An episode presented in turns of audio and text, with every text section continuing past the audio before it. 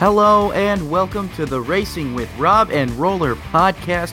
Hey, we are approaching the 4th of July weekend, and uh, that is always a big day for racing. But you know, first off, we had a packed weekend of racing this past weekend, uh, and we have to discuss it because there's a lot to talk about. There's a lot to unpack about it. Uh, both of us, Josh, you know, I don't know about you, but uh, my Saturday was interesting. I went. Uh, I had tickets to go see the Mariners, my favorite baseball team, play the White Sox up in Chicago. Uh, if you're new to the podcast, I live in Indianapolis. Uh, actually, now I'm a Greenwood resident. Technically, I live in the county line now between Indianapolis and Greenwood. Fun fact about that. Uh, but anyway, uh, so I go up to Chicago, and it's raining pretty hard. And but you know, I, I'm, I'm optimistic. First pitch happens a little bit late, uh, but that's okay because you know the sun came out. Well, about the third, as soon as the third inning ended, that's when the rains came, and the game was suspended, and I had to drive three hours back to Indianapolis, having only seen about a quarter of a baseball game, a third of a baseball game. Excuse me, yeah, about a third of a baseball game. So, I had fun. I hope your weekends were more more fun than my, mine, because uh, we're gonna talk about racing. It's it's this is why rain rain delays in sports they really just suck. Uh, yeah. In racing, could you imagine if I'd driven up to see a race instead and it got rain delayed and I had to drive all the way back, you know, that would just be awful. So, you know, hey, it happens. Uh, so, uh, but uh, hey, we're all on social media. Um, my name is at rpeters33. That's R P E E T E R S 33. Josh is at roller underscore zero one, and the show is at Robin Roller, spelled just as it sounds, at R O B A N D R O L L E R. Uh, we've had a lot of shows go long lately, so I'm going to try and jump through this real quick and jump right into the news with Rob's Racing Report. Starting off with Formula One. Uh, changes are coming to the Yas Marina circuit in Abu Dhabi to help improve the racing product. This was this is huge. You know, I think a lot of people have suggested at least the first change. The last change kind of surprises me. It kind of bums me out because driving that section in racing games has always been kind of fun. But mm-hmm you know, I, I, I get what they're trying to do here. So yeah. the hairpin that was previously turn seven is being removed, and a wide corner replaces turns five, six, and seven. Uh, turns 11 through 14 are being replaced with a single sweeping turn. That's that final sector, more or close to the final sector that I was talking about uh, earlier. Um, and finally, what currently is turns 18, 19, and 20 will be modified to have a wider radius. So this is going to be very interesting to see if this will increase uh, overtaking at Abu Dhabi. I, I already thought Abu Dhabi was a fine track. I mean, obviously, I'm glad that they made the change to the hairpin in turn seven. That was overdue. That was m- much needed. I mean, it it just took away. It, it took away a potential pass passing zone. It was completely unnecessary. It made no sense. It it it, it just it didn't need to be there. I haven't liked it since they started. I've thought Abu Dhabi was one of the most beautiful modern racetracks I've ever yeah. seen. Agreed. But the layout is confusing and stupid. And so now they're simplifying it and making it a little bit more uh, traditional, which I really like because it shows the commitment to trying to keep racing there at that at that facility, which is a beautiful facility. Uh, and then you know not only that, but to make sure that better races are held there. Because if you're going to have this the season finale of Formula One be here for you know yeah. the indefinite future. I'm assuming.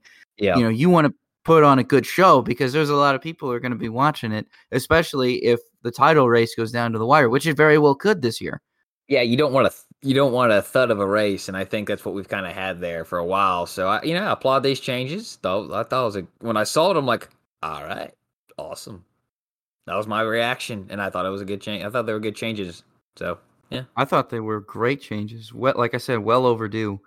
Um, so hey, we got uh, even more racetrack news. Another great racetrack. So we lost the Turkish Grand Prix a while ago, uh, but now it's back. Yeah. Thankfully, it's back. So uh, we since Singapore got canceled, they are now adding Turkey to replace Singapore's date. So we do get the Turkish Grand Prix again.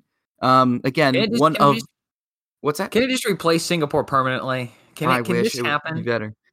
Uh, personally, I would be a lot happier if Sepang replaced it, but uh, that's just me. Uh, you know, people can call it a terrible Tilke track all they want, but the fact of the matter is, it's it has some really great elements to it and a pretty darn uh, exciting couple passing zones that are that are always exciting to watch. So that's just my opinion. I guess it's not really important to anybody else. I'm just, I mean, show me a legitimate place to pass at Singapore, and I'll show you two at at Sepang. That's that's true. That's true. I can't argue with that. Can't argue with that. Uh, and how about this? This is this is interesting. So we're really cracks are getting shake, shaken up in Formula One because this is the third and final note here for Formula One news. The Russian Grand Prix will have a new home beginning in 2023. The race will relocate from Cho- the Sochi Autodrome to I'm going to mispronounce this. Um, Autodrome Igora Drive. I think that's pretty spot on. All right. Igora Drive is located approximately 50 miles north of St. Petersburg. Um, and so, like Sochi, this is a uh, Herman Tilke design, and it was actually completed in 2019. So, this is surprising. I didn't really expect them to replace Sochi. Uh, I understand that Sochi is no longer really the destination that uh, Vlad thought it was going to be. it's really, I mean, if you really look at where Sochi is located, Yeah, I, I want you to ask yourself if you would like to vacation there. I would not want a vacation anywhere there. Probably. Well, okay, not in Russia, but let's say you. Okay, but seriously, let's say hypothetically you have an all expenses paid trip, and you can stay anywhere you want in Russia. You could see anything you want, and you could stay anywhere. You can stay anywhere in, in Russia. You're probably not going to pick Sochi. I can't imagine there's much to do or much historical sights to see. And you're looking at like I to me, I think it um, would come down to um, like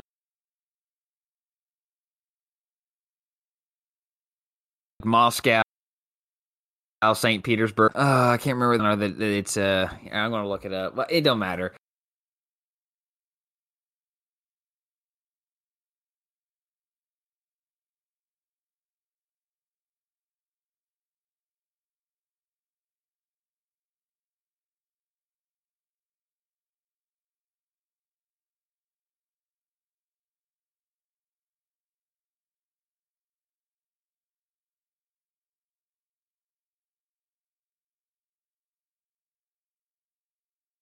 I yeah, it's not gonna be so games, and uh, Sochi is one of those places that it just wasn't. Well, able the World do, Cup's so- not any better, um, but Well, and that that that's true. I mean, just it just. I mean, look at Brazil. I mean, they hosted uh, the Olympics, and then Brazil is class is is, is case number one on why you you shouldn't put a Olympics in a country that can't afford it. So half I'm sorry, Brazil. I mean, this that's the thing about Sochi is when you look at it, I'm pretty sure most of those Olympic stadiums have not been used since the 2014 Olympics. I think you'd be correct. I think you'd be correct.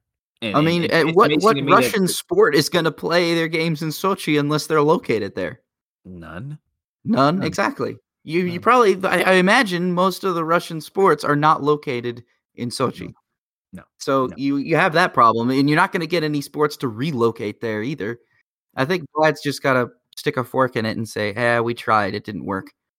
Let's move to St. Petersburg, where people actually kind of want to be." Yeah, you're exactly right. You're exactly right. All right, time for IndyCar news. Uh, hey, Flying Ryan Norman will make his NTT IndyCar Series debut in the number 52 Rick Ware Racing Honda this weekend at Mid Ohio. That's a big deal for him. He's been uh, uh, a good driver in Indy Lights for a while. He's paid his dues. He's been getting his uh, plenty of ex- uh, plenty of experience. Um, not, I, I don't know that he's won a, a lot, but I do know that he's a pretty consistent driver for the most part.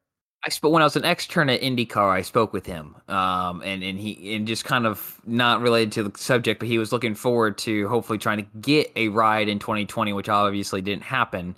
Yeah. Um, well, and yeah. uh, but he, I, I'm happy when I heard this news. I'm like, good for Ryan, good for Ryan. I, Yeah. I'm, I'm I'm happy to see this. I like to see that that second uh, Dale Coyne Rick Ware car uh, has some funding. You know, Yeah. it made its its debut last week, or not last Two week, but ago. Two weeks ago at Road America with Cody Ware, who Mhm. actually gave it a pretty good ride. I talked Mhm. about it on the show. Uh, I thought he was pretty decent for a first time in an Indy car to finish 19, to not spin, not have any issues. I mean, that's not something that drivers who are taking their first crack at an open wheel car can say. You know, I, I'm sure he's got experience driving sports cars, but nothing like IndyCar. You know, the downforce levels might be similar, but they're not the same. Yeah. brakes might be similar, but they're not the same. Again, you know, so there's different deal. still It is a completely different deal. Yeah. Yeah, but uh, again, like I said, this was really good to see that uh, Ryan Norman was able to. I don't know if he brought the sponsorship or if Rick Ware found the sponsorship or what happened, what have you. Um, but th- that's really cool to see. So good, good for him. Uh, and second and final IndyCar note here. Hey, this broke today. Uh, Josh, this is kind of interesting. I think we're getting the idea that this probably might have happened, but a racer has put out an article that says Andretti Autosport could be in for a lineup change uh, next year, as only uh, Alexander Rossi and Colton Herta are signed uh, for the foreseeable future for next year, basically. Uh, that leaves now uh, Ryan Hunter-Reay and James Hinchcliffe without contracts for next year currently. Now, this is kind of surprising to me because, you know, I understand that James Hinchcliffe has been having a terrible season, and Ryan Hunter-Reay has been having a below par season uh, as well, and and that's really uh, uh, upsetting but surprising, and it kind of makes me wonder, you know, is it the drivers or is it these teams? Because Andretti Autosport as a whole is not great. You know, it's not like they're competing for wins every week. I mean, Colton Herta is pretty much the only guy that's going to be in the top five, uh, and if he's lucky. I'm pretty sure if Rossi finishes, he's going to finish in the top ten, or he's going to have a DNF due to something that's not his own fault, or he's going to run poorly. And Hunter-Reay and Hinchcliffe are going to be also rans, and that's not their fault, I don't think, because Hunter-Reay is a Daytona. Or come on, what's wrong with me? What am I, Rusty Wells? Hunter-Reay is an IndyCar champion and an Indianapolis 500 champion. So you can't sit here and say Hunter-Reay is not any good. Uh, Hinchcliffe, he doesn't have a championship or a 500, but he's won races. He's Yeah, proven that he's i i- he can do it, but Yeah. he hasn't had much success lately in IndyCar, which is disappointing. I think the, Um, I think getting dumped by uh Arrow McLaren so late in 20 uh 2019, right? That it just it just It hurt. I think it hurt his stock as a driver. And it Oh, I, I definitely think well. so. I, I I definitely think so. And it just being out of the car for a year obviously has not done any done any wonders for him either. I think that's a big problem too. But I think I think this is more of an organizational deal. I can't put this I can't I can't put this on. I can't put the struggles on Rossi in 2020 uh, or his struggles right now on Rossi. I, I think it's an organizational deal, and the only thing that's clicking at Andretti right now, and even that is somewhat spotty, is is the 26 car of Herta, and and Yeah. that's kind of sad to see because this team should be, you know, part of it is the big three. They're part of the big three, but right now they're what the fifth best team out there if that, yeah. that. So yeah, it's sad to see. It is sad to see, you know, oh, one I mean, they're still a good team. They're still a fast team. It's not like they're finishing dead last every week, but it it it, it does seem like they have had a lot of issues in the past couple of years with getting drive their drivers up to speed. Yeah. Um and you know, that's just the way things go sometimes. Uh moving on here into NASCAR news, Kaz Grala, who is a road course specialist, I guess. I didn't know he was a road course specialist. Yeah. Is that why he's been at all the road courses and like doesn't have a full time ride anywhere? Okay, Yeah, unfortunately. that makes sense. So he's going to drive for Jordan Anderson Racing this weekend at Road America in the Xfinity Series. So again, Jordan Anderson has that number thirty-one car that he's been trying to get into the Xfinity Series and get it qualifying, and he's successfully done that now. I believe he's Yeah, got he- the owner's points now. I I think. he's right? got pretty much the owner's points to stay in the rest of the year as long as they don't, you know, garbage their races. So I mean, they keep Yep. finishing top fifteen. He's good. He's solid. Uh, so that's good for good for Kaz.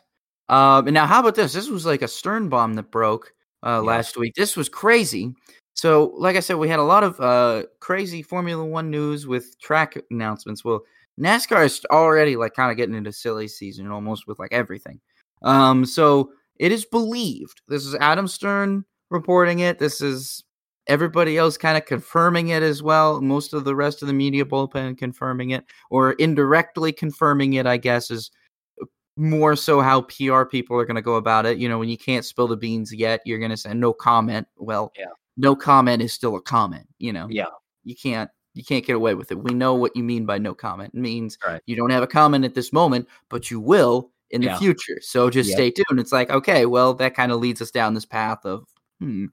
Um, if you're outright denying it, then that's different. But no comment is still a comment. Yeah. Uh, so yeah, it is believed that Brad Keselowski is going to Roush Fenway Racing in 2022, which will include an ownership role in addition to being a driver. Adam Stern tweeted that Roush Fenway Racing has informed its partners that the deal is done. So Stern again knows Stern has someone on the inside. I don't know how Stern gets all this information. He gets more information than Jenna Fryer does. He gets more information than a- a- literally anybody. Bob Pockrass. Yeah. How does he get Yeah. more information than Bob Pockrass? That's what I want to know. I think it's more so attached to the media outlet that he's with, to be honest. It could okay, you're probably right. But I I mean, I would not I would want to know like why would you not want this big announcement on like Race Hub or something? Well, and remember who initially broke this news? Jim Utter initially broke it. So Okay, that's Jim true. got had his had had some All sort of insider people who aren't it. blocked by Jim Utter were able to see it. Correct. You're, And I thankfully I'm one of those, but that's just because I've never interacted with him and never I personally I personally choose not to. Not Yeah. just because I don't want him to have a bad opinion of me. Uh just, I mean, I like motorsport.com, dude. If he's the NASCAR editor there, I better not piss him off. right, right. Uh, so yeah. Um, and then hey, last piece of NASCAR news here. Uh, Oh. silly season even comes to the broadcast booth. Uh, Jeff Gordon will not return to Fox Sports uh, next season. Hendrick Motorsports announced that on January 1st of 2022, Jeff Gordon, who is currently the co-owner, will assume the role as vice chairman of the team, making him second in command behind Rick Hendrick. This was always the plan Always this was plan. never this was never a secret it was a matter of it was never a matter of if but when uh, and everybody i think knew that um, Yeah. jeff gordon as a broadcaster i think uh, most people can agree he was a much better driver than a broadcaster I thought he was um, okay. He wasn't certainly the best, and I and I and I, I think a lot of people's just got their own little bias because they didn't like him as a driver. But I thought he No, was I, all right. I, did, I like him as a driver i just felt like as a commentator he wasn't as good as larry mac i'm sorry Well, Larry Mac's a crew chief, and he's a driver. He was better than I think. Even when Gordon was at his weakest in 2016, he was better than DW at the time. And I think that just highlighted D. D. I'm sorry. DW I'm didn't sorry, really start to go downhill, I don't think, until 17. Once I- Jeff Gordon moved in there, that's when DW just went completely I saw walls. I saw immediately, like when when when Gordon got in there, just DW just had been out of the car too long, you know. And yeah, I think he's, well, well, kind of actually. He's kind of like just a fan at this point, watching for fun. He's Yeah. not providing any new information to the broadcast. He's just kind of watching it along with us. It's you know he'd be. Be- I mean, he could probably. I'm sure that there's probably a market if DW wanted to go on Twitter Live or whatever, Facebook Live every Sunday and just do a live watch along. I'm sure there'd be a market for that, oh gosh, but it's it's not it's not on on Fox Sports right now, unfortunately. Yeah. Yeah, you're right. I just uh, it'd be interesting to see what Fox does next year. Because I, I, I mean, I assume Clint Bowyer's coming back. I'm sure he's got a multi-year deal there. But Oh, uh, Clint's he- been great. Clint's been I- I- I, I mean, Mike Joy and Clint Bowyer could be fun, but I think they'll put a third person up there. I, I don't think they're going to do a two-man booth. look, man, I love Larry Mac and Clint Bowyer's chemistry already. So it really just Clint Bowyer's a perfect person to succeed DW. It's probably going to be uh, Jamie McMurray. It- it- let- let's be honest. It's going to be Jamie Mack. I want it to be a crew chief though.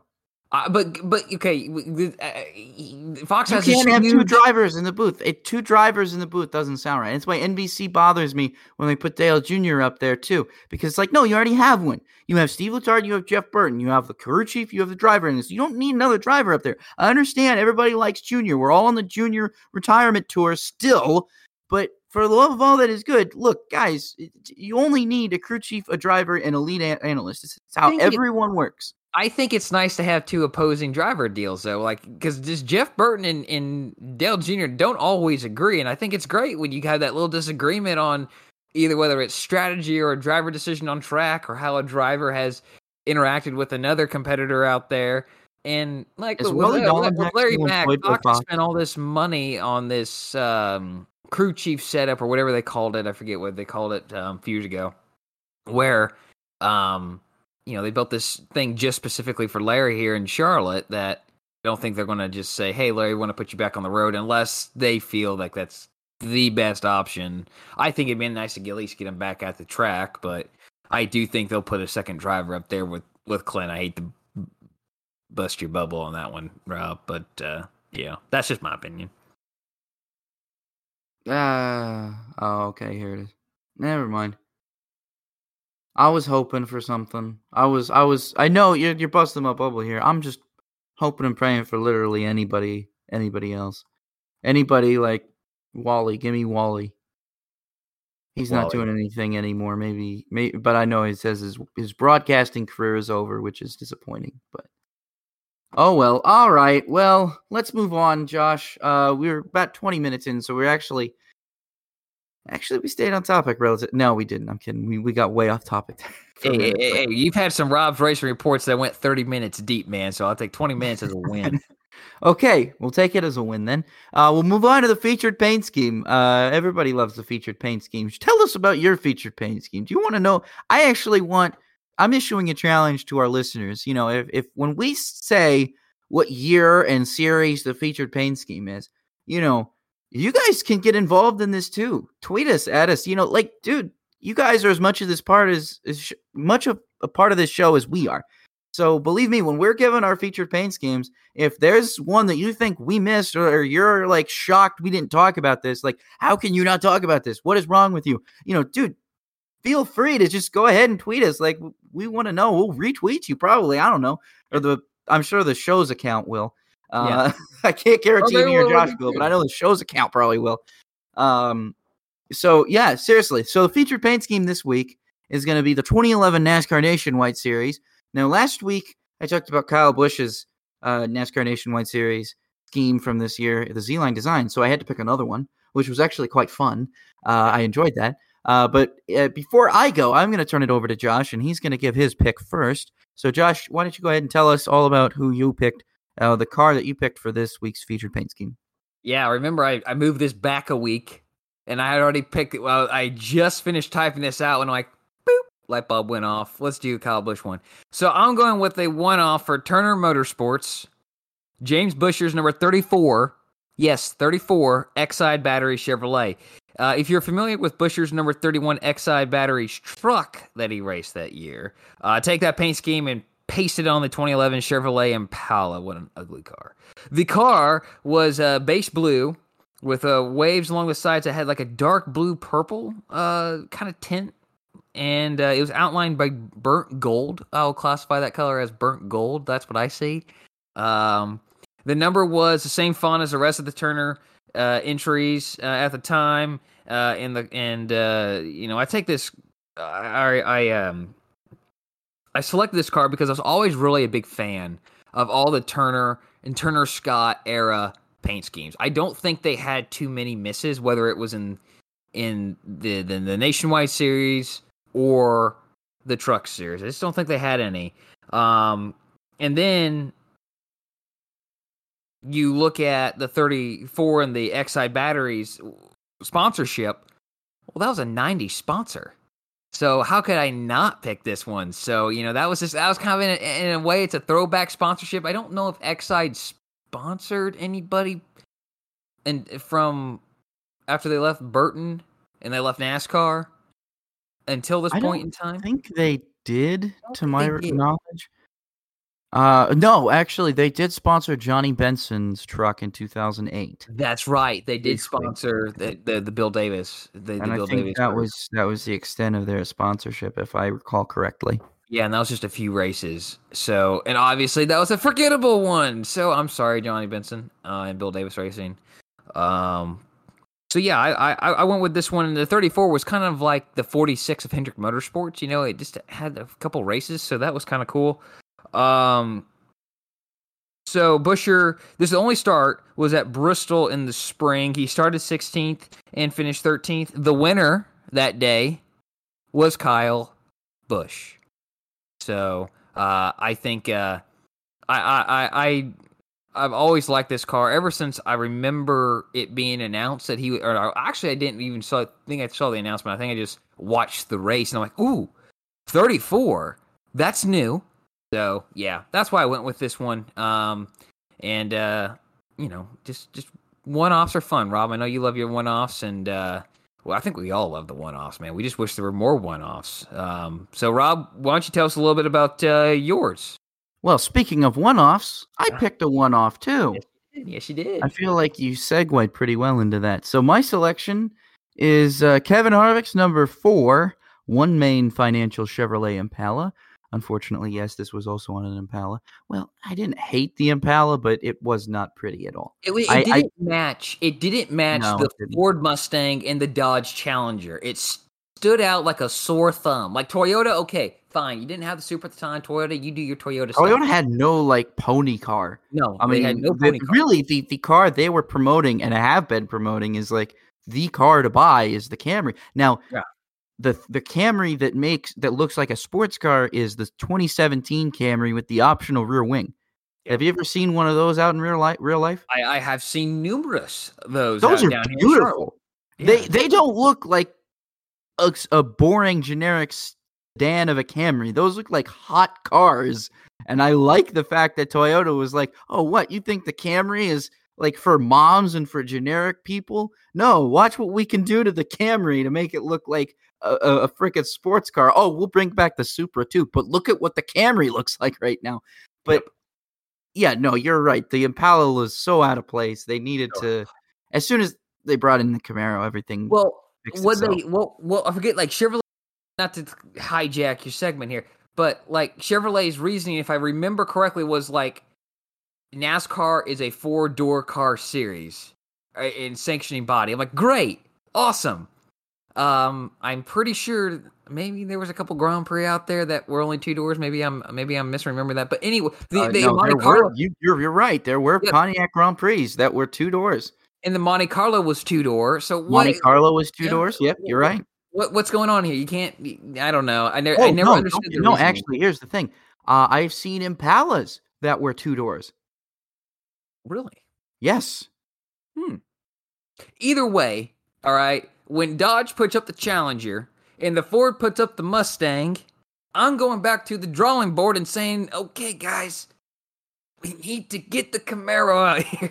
They should have recognized their mistake in 2010 Yes. during those first Yes. four races and said, "Okay, guys, yeah, for the Yeah. the, the Impala was just a test. This this is our actual thing. yeah, It's come back in 2011 and you have the Camaro. You know. Yeah. Yeah. Yeah. That's what Now, they should have Why done. don't you tell us a little bit about yours? Yeah. So, I, why did I pick this? Well, first of all, uh, because if you remember back to 2011, Elliott Sadler had basically decided, okay, I'm done with Cup racing. Cup racing sucks. Also, uh, Evernham Motorsports had just basically collapsed, um, and it was now gone. It was Richard Petty Motorsports now. Yeah. Um, and Kasey Kahne had bailed. Um, by this point, yeah, Kasey Kahne had bailed. He went to Red Bull. So Sadler bailed too, and uh, took a better ride of RCR in the Xfinity series or the Nationwide series, excuse me, back then. was and- it RCR Kevin Harvick Incorporated? Well, yeah, it was a partnership between the two. Yeah. Okay. It was a partnership between it was it was like KHI RCR. I think it was KHI in the first year, um, and then it became RCR in 2012, yeah. And then when it, it went to Gibbs in 13, 14, I think. And then he went to Roush and Roush in in, in 15 and then 15 16 and then junior motorsports. Yeah. Yeah. So uh, yeah, so that's but but yeah, so Sadler was there and and Kevin Harvick was racing for this for his own team, obviously, in the number four. And uh, so Sadler had brought on uh, OneMain Financial as a sponsor, which was at the time a new sponsor to NASCAR, and it actually hasn't been seen since. I don't think uh, in NASCAR, if I'm correct. I can't. I'm pretty sure OneMain Financial has not sponsored a car since Elliott Sadler retired. I don't believe so. No, Yeah, because I think so- I think a big reason he retired is that they were leaving. Yeah, that makes sense. Uh, but anyway, during this time, Kevin Harvick did a one-off paint scheme for the July Daytona race, the Subway Firecracker 250, uh, which should be this weekend, but isn't sadly. Um, and uh, it it was much different. So Sadler's car was was white, and it had light blue on the bottom, uh, circling around the car. Now Sadler Sadler's car uh, eventually changed up its paint scheme uh, in in the next year and the following years. But but Kevin Harvick gave us kind of a foreshadowing to what those paint schemes were going to look like because Kevin Harvick drove a dark blue, a, dar- a darker blue paint scheme, a OneMain Financial paint scheme that was this. Now it had the same light blue as Sadler's car on the bottom, and uh, but it was a very different idea of a paint scheme. It was almost like an alternate paint scheme that was made uh, for OneMain Financial. So it was really actually cool to see this and to sit there and think, okay, you're seeing uh, this two cars sponsored by the same company, but they look entirely different. And that's like always that. cool because to see companies kind of experiment with different types of paint schemes, uh, especially to see that on Kevin Harvick's car compared to what Sadler was running was really cool. And like I said, it was kind of like a foreshadowing to what they were kind of going to go with in the future. It almost was like, oh, hey, we like that darker blue. It kind of makes us stand out a little bit more, you know, amongst the pack. And I really think it did because you could, yeah. when Sadler switched to that paint scheme later on, I mean, he stuck out and you could tell where Sadler was. If at like a race at Daytona or Talladega, you know, you knew exactly where Elliott Sadler was because that car was so iconic, I think, or that paint scheme was so iconic. So, um, but yeah, so like I said, Harvick, this was his last year with KHI as a team. Uh, he folded it, closed it up at the end of the year. Um, and, uh, you know, this car finished a mediocre 18th at Daytona in its one off attempt. So, again, you know, I don't know what to say about that other than I don't think. I don't think I don't think the sh- the team showed any signs of struggling there. So I think that was just down to getting shuffled out of the draft or whatever. I can't remember the race at the top of my head. It was a tandem draft too race, so I haven't watched it in a while. But um, yeah, that's my featured paint scheme for this week. Um, Josh, I think uh, we should start moving on to uh, race discussions because yeah. we did have a, a, solid amount of racing this weekend. Uh, we had Pocono doubleheader in, for NASCAR. They the trucks raced on Saturday, then the Cup ran their first race. Xfinity ran on Saturday or Sunday, and then Cup ran after. ARCA ran on Friday afternoon, which I totally forgot and didn't even know about because it was never promoted or whatever. I don't know. I someone posted about it in, in, in, a racing group I'm in on Facebook, and all of a sudden I was like, "Oh man, there's an ARCA race on." I thought there would be, but I wasn't sure. And I turn on FS1, and Ty Gibbs is driving someone all the way down to the apron, and good gracious, good gracious. But um, and in the truck series of Pocono, actually, here's how I watched this. Like I said, I was driving up to Chicago. I'm driving up to Chicago, and I put this race on from the radio, and I'm just kind of listening to it listening to it as best I can, so I'm able to listen to it. Um, but uh, yeah, the truck race was was it didn't seem like it was a bad race. It seemed like it was pretty interesting. Uh, like I said, I didn't really get a chance to see it. I listened to it, but from what I was able to hear, I don't know if this is because NASCAR on the radio is more exciting sometimes than NASCAR on TV. Especially Vince Welch is way worse. I, w- I would I don't know why I haven't just listened to the radio uh, instead of the, instead of the FS1 feed. Because man, people who do that who will turn the race on to television, hit mute, and listen to the radio. I did that when Paul Page came back to IMS Radio in 2014, and I felt really bad about it because I was doing it over Allen Bestwick. Oh boy! And I still feel bad about it. Sleep at night. I didn't. Re- well, okay. Look, it, it's Paul Page. I had to hear, and I only did it for St. Petersburg. I only did it for St. Petersburg. I didn't do it for the other ABC races. Okay. I only did it for St. Petersburg. Um, so I, I just wanted to see what it was like. I only did it for St. Petersburg, and I didn't do it ever again. But uh, when I was listening, it when I was in the car listening to it on the radio, I was excited because I was like, "Oh man, I'm going somewhere while there's a race on. Oh, I got to put on 1070, listen to Paul Page." Um, that was cool. But uh, yeah, no. Um, John Hunter Nemechek ended up winning the race at Pocono yeah, he did. Uh, in the truck series. Um, and then uh, we should we how should we do this? Do you want to move on to SRX next? Because that well, was I just wanted to say that to you know the, the, the truck race was was pretty good. I was wa- I had to rush watching the the end because I had to get ready for work, and like basically when John Aaron Nemechek took the checker flag. I picked my keys and left. Um, that's yeah. kind of how this this race timed out for me on Saturday. So I didn't be able, I didn't get to watch the, the the first Cup race. I know how it ended, but I didn't get to watch that race. Um, you know, again, I just I'm not a fan of trucks at Pocono. Um, it was an all. However, I will say this, as is a theme in 2021. Okay, it actually was probably a better race than it should have been, which is good for Pocono. Okay, which is good for Pocono. No, Um, Pocono had great races this weekend. I, I think I think almost every race at Pocono was was a really good one, and I was on my feet. I was on the edge of my seat in almost every single race, watching Yeah. almost every race. I mean, yeah, uh, Hunt, John Nemechek kind of just ran away with the truck race, but that does it didn't mean that there wasn't good racing in the back of the field. Uh, it sounded like there was a lot of really hard racing in the back of the field. The trucks at Pocono, I understand it's a mixed opinion, but when they first announced it, I liked it a lot more than Xfinity at Pocono. I felt like Pocono was a place where they it it, it, it was you know there's certain tracks that the trucks don't go to, and then there's certain tracks that Xfinity doesn't go to. And I felt like Right. you know it was fine bringing trucks there because they had lower horsepower, uh, much lower horsepower at least back then, back when they first came. Um, and so they were almost full throttle around there, which was really fun to watch, uh, especially through the tunnel turn. Um, that was really interesting to see that. So I really didn't, I didn't hate that. Um, but I think Xfinity has kind of diluted it because I felt like you know Xfinity should be somewhere else. On, Xfinity- well, again, I think it's just one of those deals where Rob, I, I, I can, I can blame nostalgia for this. I just wish Nazareth was still around because the Xfinity Series and trucks should be going to Nazareth and not Pocono in my, in my mind. And I think that just is that 2000, early 2000 mindset. But you know, for this race, it was, it was, it was good. I mean, I, I really was disappointed when Zane Smith's team was penalized. Um, coming to the end of stage two, he is second. Sheldon Creed is first.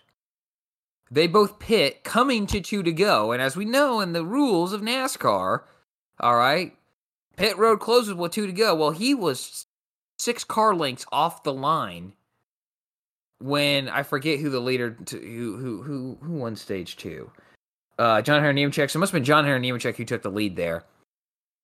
Cross finish line, pit road closes. Sheldon Creed made it fine, but Zane Smith didn't. He drove his way back up to eighth into eighth place finish.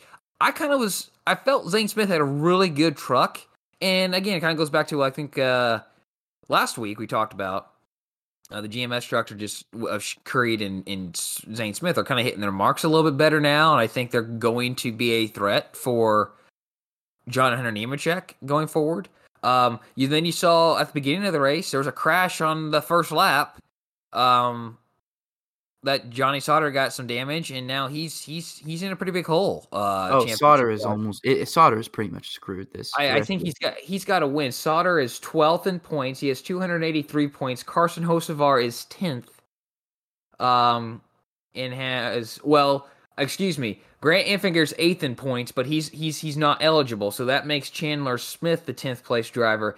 He has three four, 314 points. Johnny Sauter has 283. He's 31 back. Two races to go. Knoxville and Watkins Glen. I mean, Johnny Sauter, what are you better at? Dirt or road course racing? And you need to concentrate your kind of your efforts on the, on one of those two races. And for me, I'm the good news is you got a month between Knoxville and, and, and, and Watkins Glen. So that the good news is for the trucks is that like okay, crap, we screwed up Knoxville. Let's I got a month of simulator time. Let's do it. You know. Um. Uh, but um. Yeah. I, I, I to kind of put a pin in this one. Not the not the worst race in the world. Oh, and Josh Berry got 11th place for for Rackley WAR. Again, hey, that team, Josh Berry, showcasing his talents as we will see once again in the Xfinity series. He showcased his talents there once again. The, the kid, he's not even a kid. I think he's, I think he might be 30 or 29, or something like that. How, how, how old is uh, Josh Berry? I'm clicking on Josh Berry right now on Racing Ref. I don't think he's a kid. He's definitely older than both of us. he, he will turn 31 in October. Yeah, So, yeah, he's not. He, I knew. I knew he wasn't a kid, but uh, yeah, he's just yeah, rookie. rookie. So you know, you automatically associate kid there. Uh, the kid, the guy could be fifty five, and in rookie season, I call him a kid. Um, sorry, that's like that's like well, look old- at Jimmie Johnson is a rookie in IndyCar. that kid in the 48 Carvana Honda. All right. Um, so yeah, again, good race, good result for Derek Kraus after the disappointing last week too. So it was a good race. Go if you if you missed it, I encourage you to go back and watch it. One thing I will say here, Rob, I remember talking about this last year around this Pocono time frame. I would really like to see the trucks in Arca. Okay. and Pocono, I know you just had five good races there and good for Pocono. Heck of a crowd all weekend long for these races. Wonderful crowd. I would like to see the trucks in the ARCA Menard series run the road course at Pocono. A little more variety. Okay, I know, but I think it, I think that could bring something. I know I'm crazy, but you know, think about what the Indianapolis weekend was last year. You had IndyCar and the Xfinity Series on the road course, Cup on the oval. You were supposed to have the BC 39 before that, early in the week. Heck of a variety. I mean that that I know I'm crazy, Rob. I know I'm crazy for suggesting. I'm not that. saying you're crazy. Look, you're not crazy. I don't think you're crazy. It's it's a legitimate consideration. I know, but the thing is, I don't know what Pocono's road course is like. road course right is not like road course is not ready for for for. No, I was gonna for- say. I mean, you're gonna you're asking Pocono to do a lot of sink Yeah. a lot of extra money into this, hoping that it's gonna. Eh, what what is the payoff? I mean, are you gonna get? Eh, are more people gonna show up to watch Truck and and Arca run in the road course? I mean, I think you. I think. I think if I'm Pocono and if I'm going to consider this, I need to. I need to look at. Okay, how was the how was it how was the race received at Circuit of the Americas? How was the race received at Watkins Glen? How has most sport been received in the past? Do you think that you can get the same deal on a road course there? The good the good news is, or not the good news is, but um, I looked at a track map and I'm going to pull it up here uh, on my phone, and I know I'm definitely going over what I said I was going to do. Um, the only true, real road course section in the infield would be basically cutting off the short chute down to pit road entrance going through this. So if you go to racingcircuits.com, you can actually see the different track layouts. And I felt like this one would be a good one. There's a chicane on the Long Pond Straight off the exit of what is Oval Turn 1, okay? Um, that would obviously slow cars down. But I I know that would again, you're asking them to do an improvement project, all right? But I think it I, you know, I, I, variety and I just think the I again, I think a lot this just stems from I just don't think Arca's putting on a good show there. Arca hasn't put a good show on at Pocono in years. All right, when there's two cars on the lead lap and everyone else is two laps behind, that's a horrible race. Um, I think their stage breaks up that they have has helped that. But um, and then truck traditionally to me just has not put on a good race. But this year, okay, 21, 20, 21, whether it's IndyCar, whether it's NASCAR, whether it's Formula One, tracks that aren't supposed to put on good racing in the current environment have put on good racing. So, all right, I'm going to move on. Rob, let's go on to uh, SRX. Yeah, SRX was fun. I got That was a to uh, list tried to listen to that as best I could driving home from Chicago. Um, got caught in a rainstorm up uh, White County. Right when I hit White Yeah. County, there was a thunderstorm watch right for it. That's a great was- place to get in a thunderstorm warning. I remember on a field trip back from Chicago, it was around that Rensselaer area that Yep. we had to pull off the road and in in and like not shelter like shelter in place basically because of tornadoes in the area. It's that's a great that, well, that's why there's windmills up around that area. Yeah. right? Yeah, it was a really crazy experience because once we got uh, to Lafayette city city limits, uh, all the rain was gone.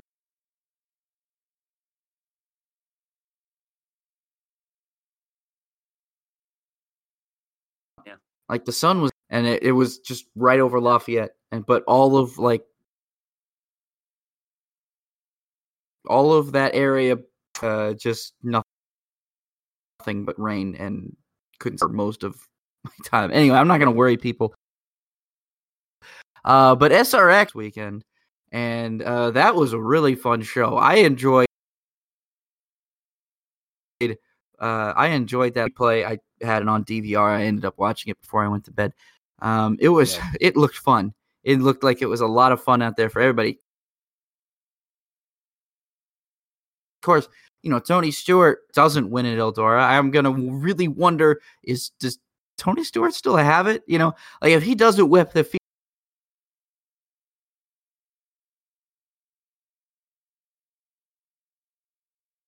field at Eldora.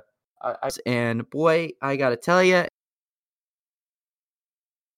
drivers are really mad at it. It'd be uh, fun.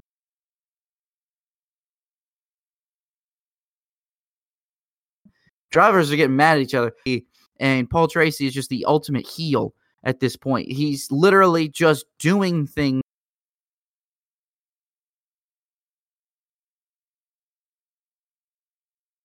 to make him anything to like apologize for. He's just an unapologetic butthole, I guess, yes. is the best way to say it. I almost swore on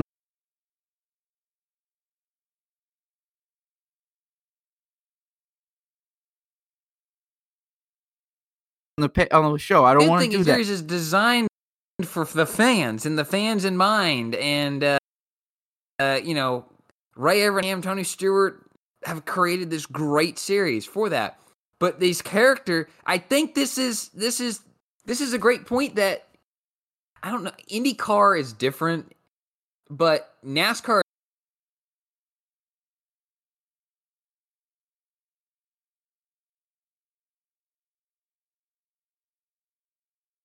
especially eh, they don't it's proven you know you have michael waltrip the funny guy who he's self-deprecating in his head also calls out people without saying their name and it's fantastic and then you have pt who is just taking everything like super serious tony Kanaan and ernie francis jr oh my gosh what is that all about i thought they were gonna get out of the I had no idea what Michael. Waltrip was upset with Ernie Francis. He hits me every time. Like Michael, I don't remember a time Ernie Francis has hit you this series, but I'm pretty know. sure Ernie's been in front of Michael most of these races. I, I, I think for the, uh, but he has raced some clean. There, I don't, I can't remember. I, I, guess I'd have to go back and watch um, Stafford and then Knoxville to see um, what exactly if they actually did come together. Maybe I'm just not remembering the heats well. I don't know, but yeah, I agree. This race is fantastic. Um, yeah. Three for SRX and I just am so bummed that we're halfway through this thing. And have you did you see that the ratings are very stable? Mm-hmm. Like they actually the, the, the ratings for Eldora were higher than the ratings for the first two weeks. Yes, I mean, and that's good. It's growing. It's it's got it's got comparative numbers to the. Uh, I know it's got more higher numbers than the truck. I think it's kind of got comparative numbers to IndyCar, maybe. Yeah, no, um, higher than IndyCar. It's actually higher, higher than IndyCar. IndyCar. It's much higher. It is actually closer to truck and Xfinity style ratings. Yeah. Yeah, and but and it's really close to Formula One. So look, yeah, it, it's it's F one ratings are going up a lot. Yeah, and I will say this too. I like how the broadcast something has changed every week. They've improved mm-hmm. the presentation every week. I really wish they would have a pylon instead of no, no. I know, Rob. I hate I, pylons. But one thing I will criticize CBS for, there was a point in that feature race where I know we're talking, supposed to talk about the race, at the broadcast, but there's a point in the race where they went a number of laps without flipping it to the second half of the field. I'm like, oh, I want to know what's going on back there because I'm seeing one through six and I'm seeing one through four on the screen. What's going on in the latter half of the field? Where is everyone going? You know, are they racing? Are they close? That's, and they didn't flip that's it. fine if you're watching F1 or a fuel mileage race or NASCAR, IndyCar, whatever. That's fine. That's when pylon is fine. But pylon, look, like this is my big thing. The pylon takes up too much of the screen, and I hate it. I hate it. I hate it. Just you really, takes you really think the NBC pylon takes up that much space? It does. The I NBC pylon is worse. The Fox pylon is awful. The, the only Fox one that does it right is F1. F1 is the only one that does it right. And see, I don't I know why. NBC and Formula One are comparative. I Actually, I hate supercars. Supercars has one of the worst pylons. Well, I I I I personally prefer the pylon. It's definitely it's better than what it was a few years ago. I like the pylon. I think and even then you wouldn't need to have it all the way down the screen with only 12 drivers in in the race. So i think that would be a, uh, an advantage or you could make it skinnier and and and have you know the uh the first positions take what would traditionally be the first and second position or something like that. I don't know but I, I like it. But for the race itself i thought it was good. I like the bumping that was going on. There's multiple lanes um, that we really didn't see in Knoxville. Knoxville, you really had to set a guy up. Not uh, in or in uh, Eldora, you were able to move around, and I think that's what made the truck races so good at Eldora too. Someone uh, please free Bill Elliott. Oh, I know. Bill please free Bill Elliott. Free free my buddy Bill Elliott, please. Well, are we, are we talking about just his struggles, or is there something? Yeah, else just just like free him from his struggles. It's oh, it's it's a meme. I'm just trying to be funny. I'm sorry. Oh, oh, it's a it's a meme. I must have missed this, but yeah, I think it's a, uh, uh, yeah, that's been a rough one to watch. particularly this like he's been in he's been a also has been run. You know, he just just has he not- hasn't had an opportunity to do anything. no. Like he's had- it's not it's not even his fault. I don't think Bill Elliott. I'm sure uh, he's obviously one of the older drivers. I mean, I don't know how many other drivers out there have kids that are cup champions and that are you know a month older than me, yeah. a I don't- month younger than me. Excuse me. I I'm a month older than Chase Elliott. I don't think. uh I mean, I'm I'm just gonna go through the run in the order there. no, I, I I mean, mean, I don't think everyone- Michael Waltrip's daughter Macy is as old as Chase. she's her, she's William. Byron's age. She's William. Oh, she's she shoes. I didn't know that. No.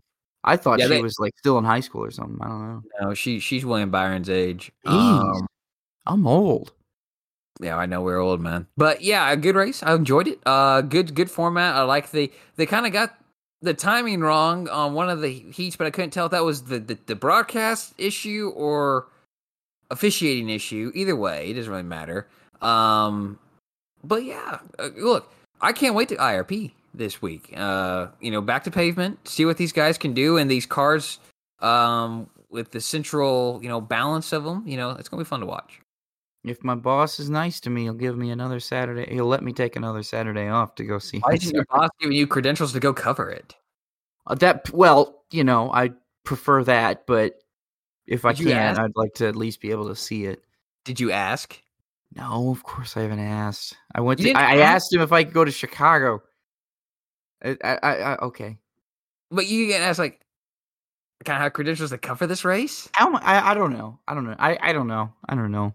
Oh, all right. I should all have right. probably. Okay, let's go to Formula One Uh because we had uh, the Styrian Grand Prix before the Austrian Grand Prix, which is Mhm. interesting. I kind of figured Austrian would be before Styrian, but Yeah. I digress because that's how it was last year, wasn't it? Well, I don't think they wanted to open up the year with an uh, with a one off race. And so Oh. they op- they opened it Well, with it's not a one-off race now. It's- It's not well. It wasn't supposed to. It was supposed to be a one-off race. We were supposed to be going where the heck we were supposed to be going, and and I forget what happened. I, there's so many schedule changes this year. I can't remember what where we were supposed to go. Um, but yeah, I, I- just think they wanted to do the Styrian first, and ending at uh, the Red Bull Ring was going to be Austria. But let's talk about the Styrian Grand Prix. Yeah, it was. You know, I had a lot of fun watching this race. a You know, I got up. uh I got up early enough to be able to watch it, which was nice because, like I said, I drove six hours round trip from uh, Greenwood, Indiana, to Chicago, which was awful. Believe me, it was awful. I got to see three three innings of a baseball game that I was supposed to see nine innings of, whatever. Um, but I was able to wake up in time to see uh, Max Verstappen take this win. Um, and hor- holy cow, I got to tell you something this race was it just it just didn't it didn't know what to do. It was like it pulled at your heartstrings and then it had a semi rewarding payoff because it wasn't a hamilton victory i guess. Um i mean if you're a hamilton fan i, I just assume that you're just depressed after this race. Uh, I would I would, Uh, I would say that. if you're a mercedes supporter you're probably sitting there thinking like what has happened? How has this happened? How have we let this happen? Um because good gracious Bottas man I, I don't even know what to say at this point. I mean, it just seems like he's off his game this year.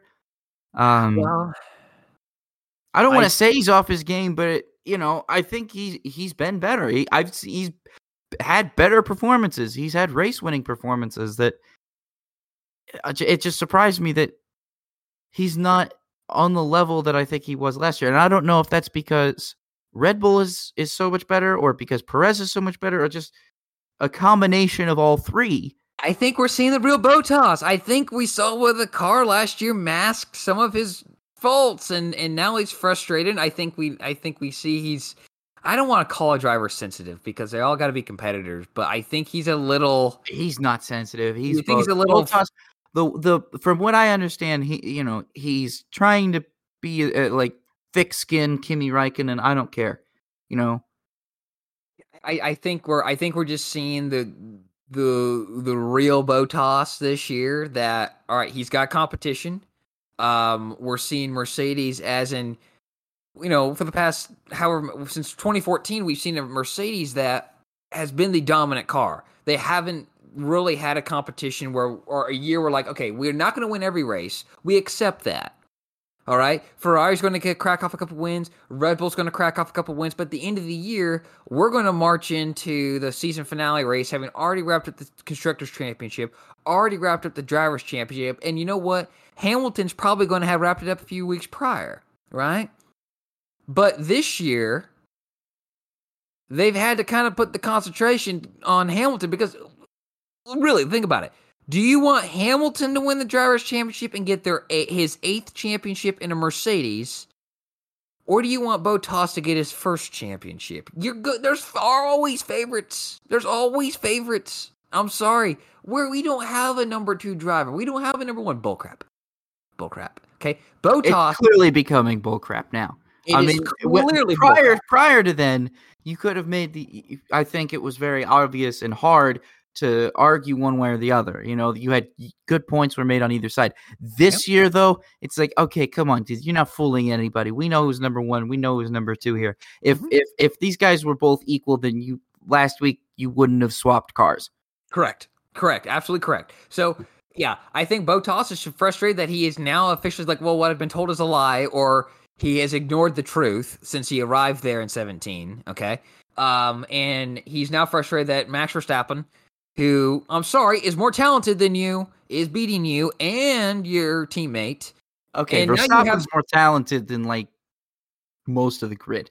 I'm that's my yes, yes. He, but he's now. I don't. I think he's kind of in denial about it, and now he's got Sergio Perez, this guy who has been not great up until last year for you know the most of his career.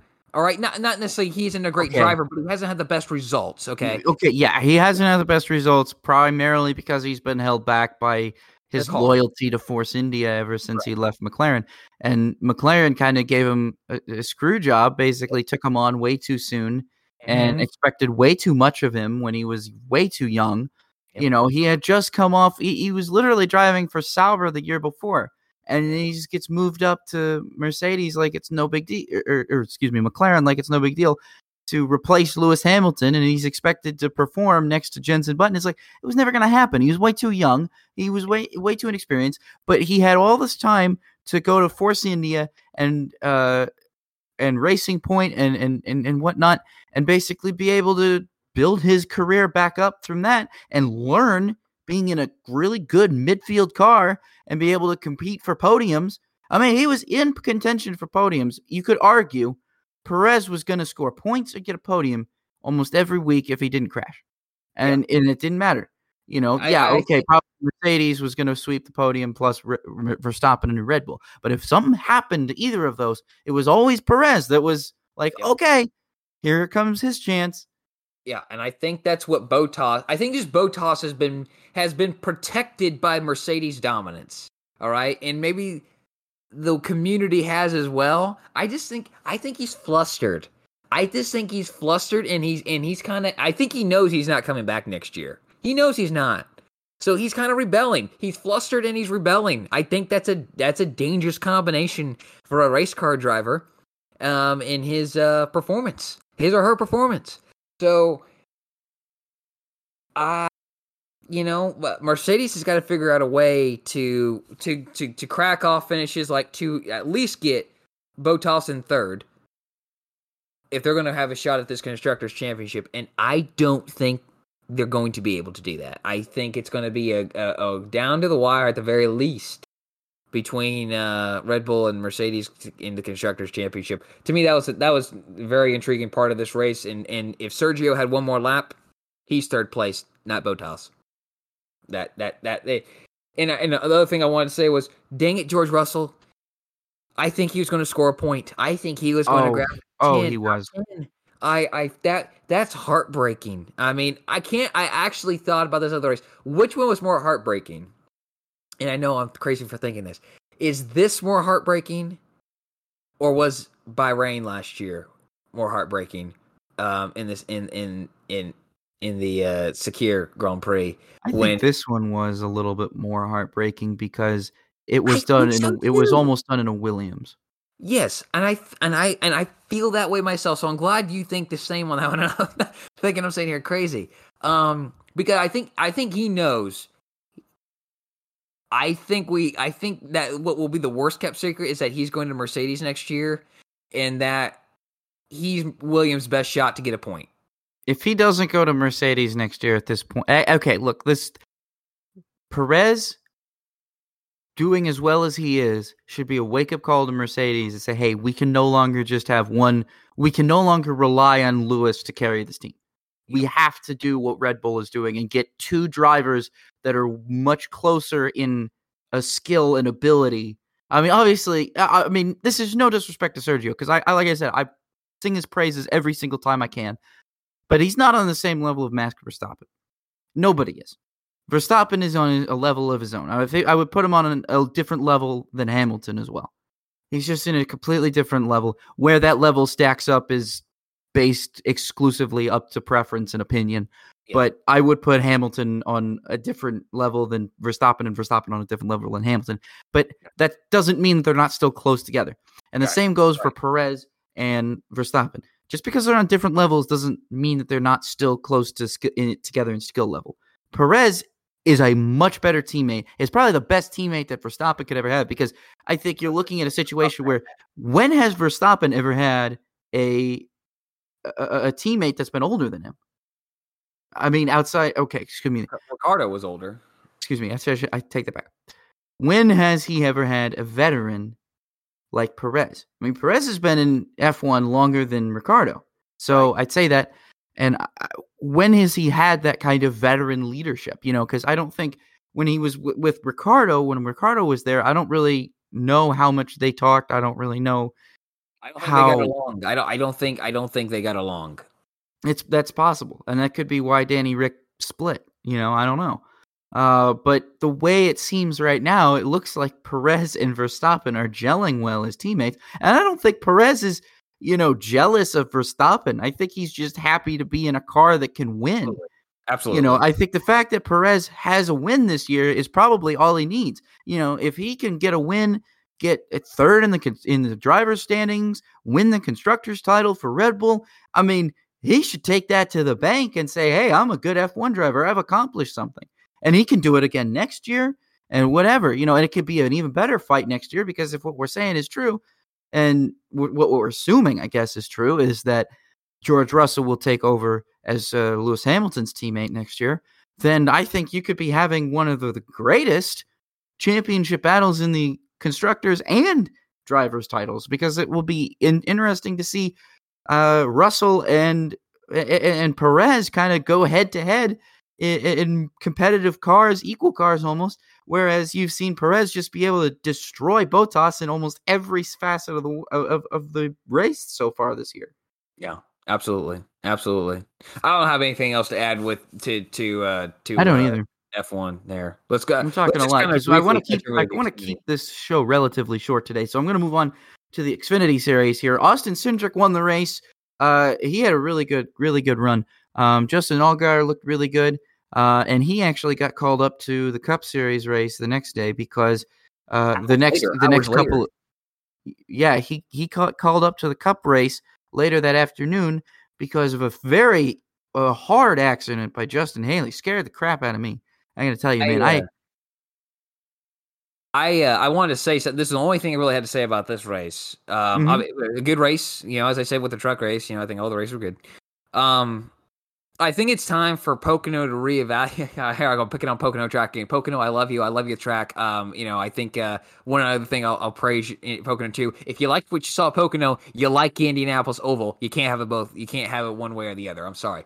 Yeah. Um, but I think it's time for I'm glad you agree. I knew you would agree. I think it's time for Pocono to reevaluate how close the inside barriers are on the short chute in the in the backstretch. Um, because back in the day, yes, it was worse. You had grass, long skid to an Armco barrier. That's not. No one wants that. But you could back the you could back the barriers up further and still have pavement and have more time for cars who are spinning to scrub off speed and those safer barriers bounced him back into the into the traffic.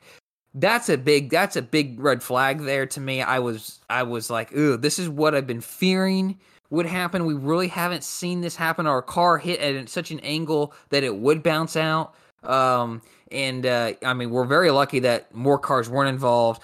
Justin Haley didn't get tossed around like a pinball in a in a machine. Um, so we're very lucky that he just kind of really had the wind knocked out of him, eh, seemingly. Um, I think he he posted something he's feeling good. Um, so yeah, I I think it's time they need to move those barriers back. Um, I don't know how I, I would have to. I'm not really good at you know the whole measurement thing, but they could even if they back it up halfway to where sort of the campers are now or where it used to be, it would be better. So I, I just that worries me. Uh, it's the same thing. I the same issue I have like at Talladega and at these tracks that have the walls that jaunt out towards the racing surface.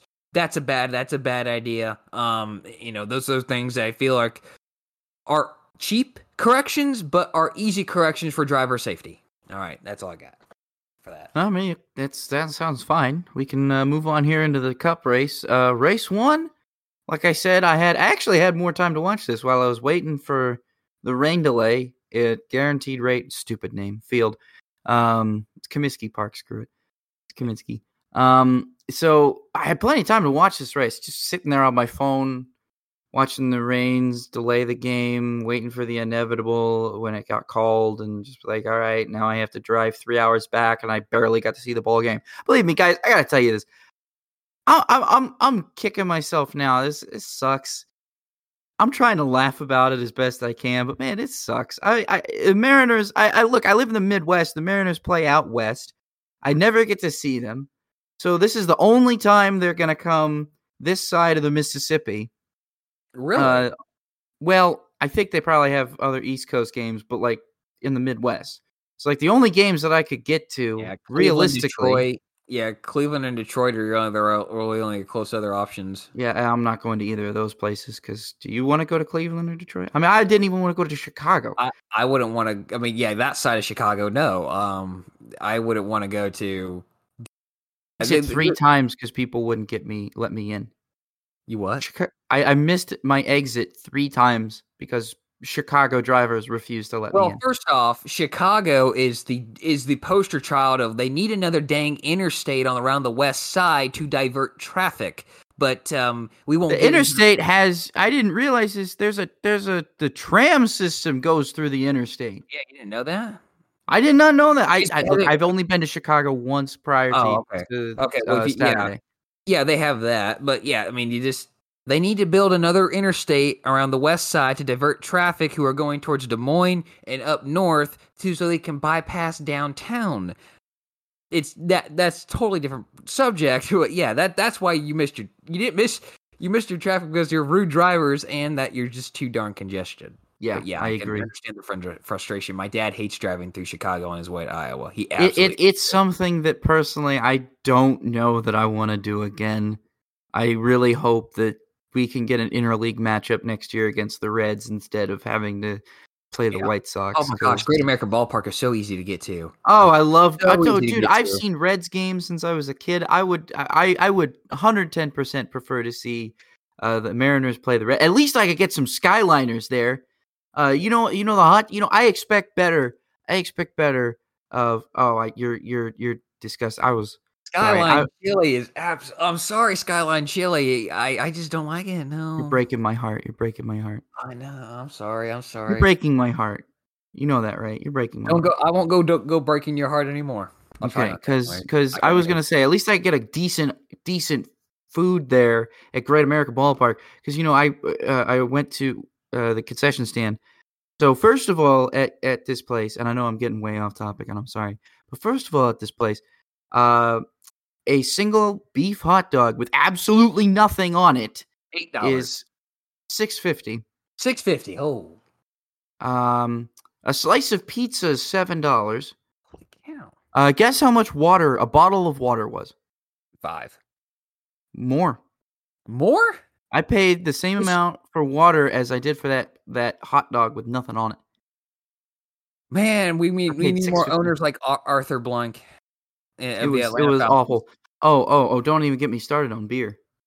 Oh, I, I, I have um, never bought a beer at a professional game because I refuse to pay that much money for one.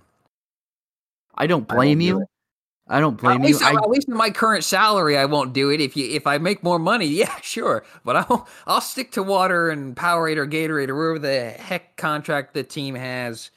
I won't I won't buy alcohol there. I don't blame you because it was Budweiser was like eleven seventy five. Gosh. And this is Budweiser. This isn't even like good. This is this is just, just Budweiser, and I'm pretty sure they came out of the same tap as Bud Light. Um, uh, and then Modelo, which was the quote unquote import beer, was fourteen dollars. Okay. All right. Before we discuss ourselves anymore with the prices of concession stand food, let's go talk about that. All right. So this this race at Phoenix, uh, Pocono, and this race at Pocono was crazy because, like I said, I'm sitting here in the rain in the middle of a ball uh, middle of ball field, and uh, I'm watching this race, and I'm pretty much assuming I'm like, all right, Kyle Larson has this race in the bag, so I'm checking in like all the time, checking in, you know, to to see what strategies going on. Right, I'm trying to see what strategies are going on. I'm I'm browsing Twitter and stuff because YouTube TV still doesn't have picture in picture, which is stupid. Because on most other iPhones, you can get picture in picture, so you can watch. I want to be able to watch the race and browse Twitter at the same time while I'm on while I'm out and about, whatever. Can't do that because YouTube TV doesn't have picture in picture for whatever reason on iPhones. I'm pretty sure it, it, they have it on Androids, but I don't think I have it on iPhones yet. Uh, I know certain things do, certain things don't. Yeah. Um. So I'm sitting here watching this, and I I can't believe my because this is like the the best thing that happens to me is a great race while I'm waiting for a, a rain out at a ball ball game. I'm, I'm I'm happy to be able to watch a good race. Um, and it was it did seem like it was a very good race, the first Pocono race. Um, Alex Bowman looked great all day, and it looked like it was more or less going to come down to those two. Uh, and I thought Bowman had it for a long time. Then Larson got by him. Uh, and then going into the last corner, I'm sitting here, I'm just watching this. I'm like, all right, well, Larson's got this one. May, might as well check Twitter. And just before I'm about to like close out of the app and go check Twitter uh, to see the status of the game, I see the tire smoke come out of Larson's car. I'm like, oh, I, sh- I, I probably better keep watching this. And sure enough, he shoots right up into the outside wall. And Bowman goes right on by him. And I didn't really know, I wasn't paying attention to how far back Bowman was. So initially, I'm sitting here thinking, oh my gosh, he hit the wall. What, this is J.R. Hildebrand. What the heck going on here? Like he hit the wall in the last turn on the last lap. This this is unheard of. How far back is Bowman? Oh, there he goes. Yeah, I mean, very, very quickly, like on the scene and past him. I know Alex Bowman is no longer the showman; he's the closeman. That makes no Dude. that makes no grammatical sense, but I'm calling him the closeman. Bowman, the closeman, because Dude, Bowman is having a breakout season this year. He I, took take, takes over the 48, and the next thing you know, he's like, "Where was this 48?" Well, this Cliff, him and Cliff um, uh, Daniels, yeah, him and Cliff Daniels, right? Yeah, the, yeah, I um think that's right. Is it? I think this was Crew Chief. Yeah, they're clicking. They are clicking. Um, I'm go double. I'm not confident in why I'm saying and what I'm saying anymore. I don't know why. I'm clicking on it right now to confirm that because I feel like I'm getting that wrong. Um, but um, yeah, I, I uh, Hendrick right now is just on fire. They really probably should have had that race on Sunday. Uh, Greg Ives, he's with Greg Ives. Cliff Daniels is Kyle Larson. Greg Ives and him are clicking really well right now. He's all he's had Cliff Ives we, or, or, Greg Ives. We should have known that because um, he's had him with the '88. I don't him know why Greg we Ives, forgot about that. We, yeah, dude, we've I, had we both had long weekends. So if you don't know, yeah. I'm moving. So yeah. not only do I drive up to Chicago, I take time out of my moving schedule to go see this game that gets rained out. Yeah. But then I'm tired. I'm I've been tired for like past three days because all I've been doing is moving no, not three days, past week. All I've been doing is moving. Josh, you were busy this weekend. You've been tired. We're tired. Just give us a break, okay? Give give us a break, guys, this week, please. So this is just a yeah. Thank you. Hope you give us a break. But yeah, this is just been not only Cindric just doing so well, but everyone, all four cars are performing. I know Chase is struggling a little bit. William Byron hasn't had the same spark as he did like the first ten races of the year. Um, but they're all still clicking. And uh, let's also not forget the first year that Jimmie Johnson was in the 48 back in 2002. I feel old. He won three races um, that year as well. Uh, but uh, we'll yeah, Chad. I feel, I feel like Bowman's going to win more than that. Oh, you think Bowman's going to win more? I think he'll win a, at least a fourth. I, I, I think I, I just don't see. I, I, I, I guess odds, you can't really count him out at a place like Michigan. No, I, I can't. Um, and he runs well at Dover. Hendrick runs well at Dover. Well, they're no longer going to Dover twice. That's it. Um, That's right. Uh, Richmond, I think he ran solid. He usually runs solid there. So, um, and then on, you know, not to kind of jump to Sunday, but I felt like. No, we can jump to Sunday. I mean, we're making great time. We might as well just jump to Sunday because I kind of covered the yeah. majority of what that race was like. We could go ahead and jump to Sunday because I think Sunday is just as important to talk about as Sunday Saturday. Was, Sunday was really I did like I said, I didn't get to watch the Saturday race, but Sunday, very much a strategy race. Let's not talk about Kyle Busch's luck for one second. But William, I feel like William Byron had that race in control, and his team had the race in control. I don't understand why NBC was telling us, and I mean, they were right. The team is saying push, push, push. Why are you saving from the word go on this run? Start saving fuel um, obviously, it's possible it they wanted to to try some kind of so some th- this is the thing that's really difficult about strategy sometimes is when you you make a decision and you have to stick with it you need yeah. your driver to hit a number. And whether or not that number is saving fuel or making a time delta it, it can be a difficult thing. And i feel like they kind of missed on the strategy on the final run because asking William Byron to meet this time delta instead of asking him to save was, fuel is kind of right. to me eh, to me eh, when I say time delta I mean like that's go full throttle. You know, you're yeah, trying to I, you're trying to make up time to the cars in front as fast as you can. And I feel like that was kind of an indicator of a failed strategy to begin with. Because if that's what you're going with, if you're telling your driver, okay, we need you to go fast like right now, and we can't have you to, we can't afford you to save right yet, it's like, dude, you got to save early on in the run so you have it to run, run at the end. If you don't save it early on in the run, what are you going to have at the end? You know, you can't just go full throttle all, all, the way through and then be like, okay, now I have to save. Well, by the time you just start doing that, you lose all the ground that you made up going full throttle. So what's the point? I think it would have been much better to again. This is we're we're, we're Monday night quarterbacking this, but I, I, yeah, I was thinking the same thing. Like I'd rather save fuel at the beginning, maybe try to stay ahead of Denny by a second, and not try to yard him and then save later, like as you as alluded to, because that's what I was thinking all along. I'm like, they shouldn't be yarding the field right now. That's not the race that they need to be in. Um, and I think he came out. I think I'm remember if I'm remembering this right. He came out in like open space, and he, yeah, you can hit, you can have great, you can click off some great lap times, but you don't need to do that. Save fuel, save fuel. Um, and this is just and, and we obviously saw the winning strategy was to have your gear stuck uh you know your your, your transmission stuck in fourth gear um, I actually I mean, think that that might have helped him helped him save fuel in the beginning of the stint too, because yeah, Kyle, that, well, probably he wasn't shifting like other people could have been most of the day. So I, I wouldn't surprise me if being stuck in fourth gear ended up working out better for him well, in the fuel saving re- mode. Yeah, I was having to repair it um that extra well not, not just having to there. repair it but then yeah and but then, then, also being in a high gear ba- is basically short shifting throughout the yeah. whole track yeah but there, but i don't i don't know how much of a how, of that was helpful because there wasn't a lot of shifting there's are they not po- shifting at pocono anymore they're not shifting at pocono i hate this package yeah, this package is to see. Yeah, it, at, at, Pocono you should be shifting. Okay, that's like the one difference between Indianapolis and Pocono. When you go to Pocono and you shift, that's how you go faster. That's yes. literally how you go faster at Pocono. That's the fastest way around. Is you shift down into third gear uh, at the on the basically at the beginning of the corner, shift down, and then shift up midway through the backstretch or the Long Pond straightaway or wherever you are. Yeah. I, I yeah, okay. you're not shifting anymore uh, because there's too much drag. You shift down, you, you you lose too much momentum. But yeah, that's the one difference between Indianapolis and Pocono.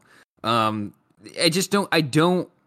Yeah, so there was no way for him to save fuel going that way. You were only way you were saving fuel was letting off the throttle or shutting off the engine.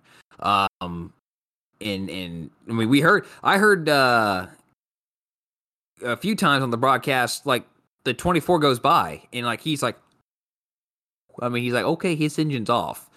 Um, it just I I, I just feel like this race could have gone a lot better from that standpoint. I'm not saying that because I'm biased towards the 24 with being a Jeff Gordon fan for all those years, but I'm just saying that I think this was a missed opportunity for that 24 team that they could have capitalized better. And then, yeah, I, but again, the race was great, great strategy. You saw two on Sunday. You saw two great races as far as strategy was concerned because I felt like Ooh, I was invested in Saturday's Cup races strategy. I was very, very invested in that, and that, and especially when it came down to the final laps, it was like, all right, who saved the most? You know, Yeah. this is the thing. Races like that again, and this Are is where it comes down. Races like that are exciting. hmm Races like that are just as good as a four wide finish at Talladega. Yes, You know, when you are going down or like places races at Michigan and and Pocono and even Indianapolis in some cases where it comes down to straight up fuel mileage Yeah. and straight up to whose crew chief gamble paid off, Mm-hmm. whose didn't, and who's better at saving fuel. When you Yeah. combine all of those factors into the final 10 laps, I don't think I can ask for better entertainment. I really don't-.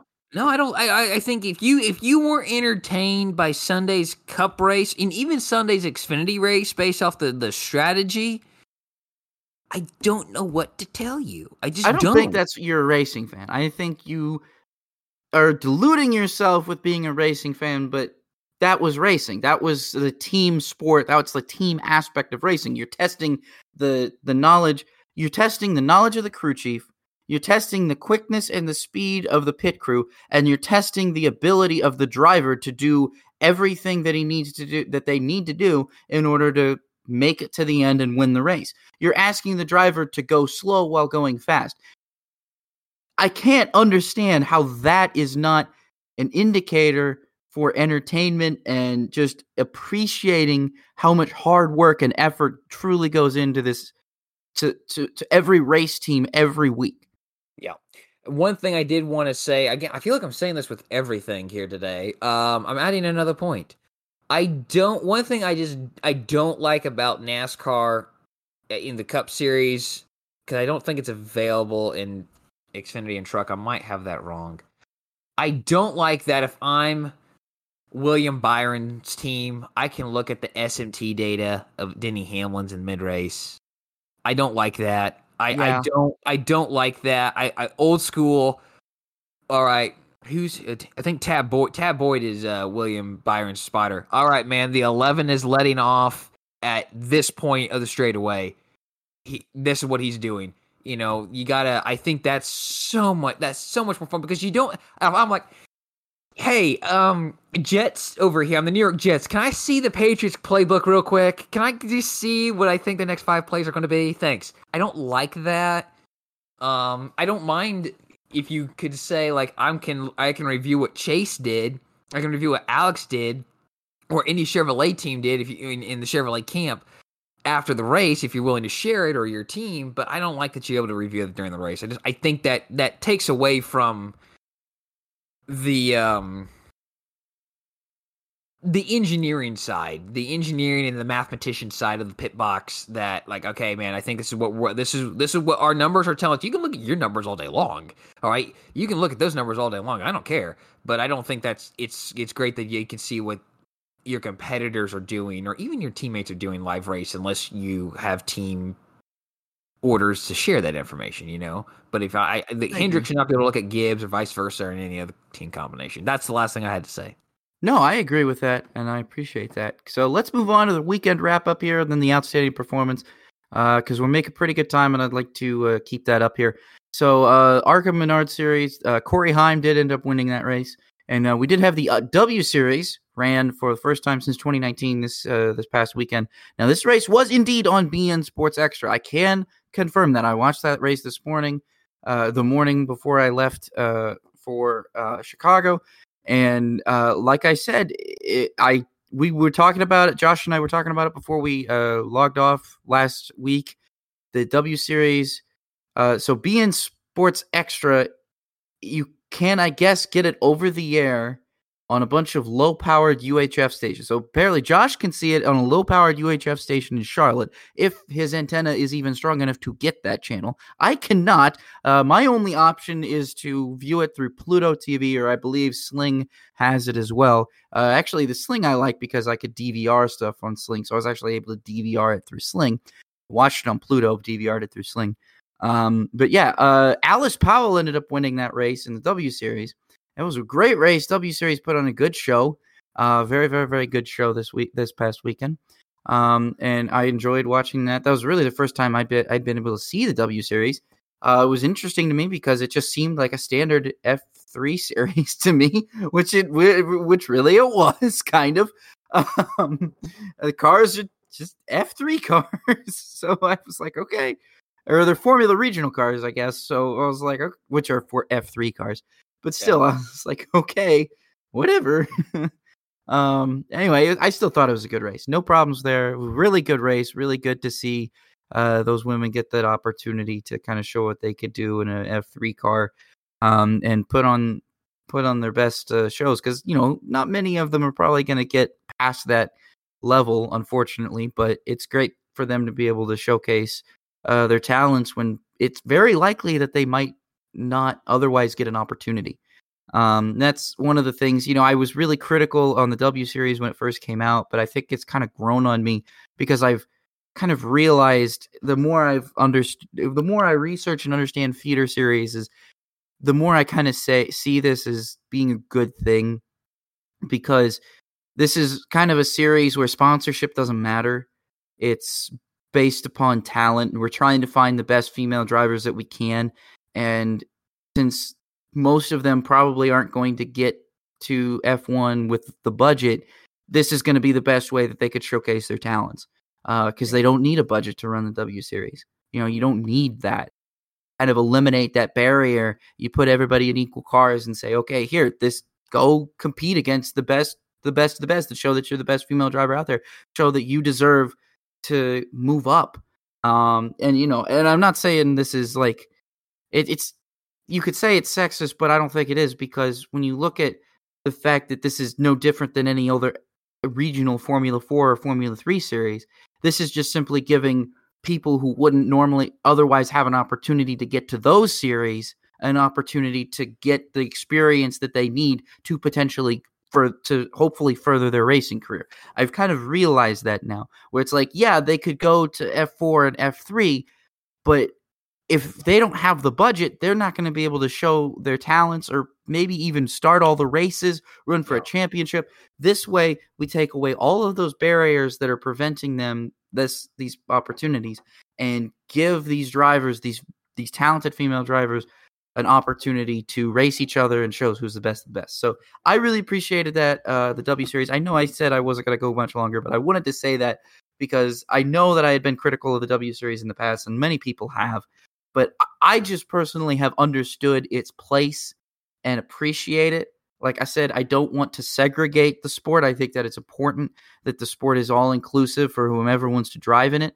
But knowing the difficulties that there's that a lot of drivers are going to have, I mean, I imagine a female karter not being able to get to F4. I mean, that could be it. That could be it for them. And this could be the next, like Ayrton Senna. You know what I mean? They deserve an opportunity to to to show their talents on an equal playing field, much like most men get to do. Pretty much every man gets to do uh, if they have the money, or even if they don't anymore. It, you, sometimes. So that's just my thought here. Um, let's move on to outstanding performance. Josh, go ahead and quickly give me your outstanding performance, and then we'll move on to upshift and downshift.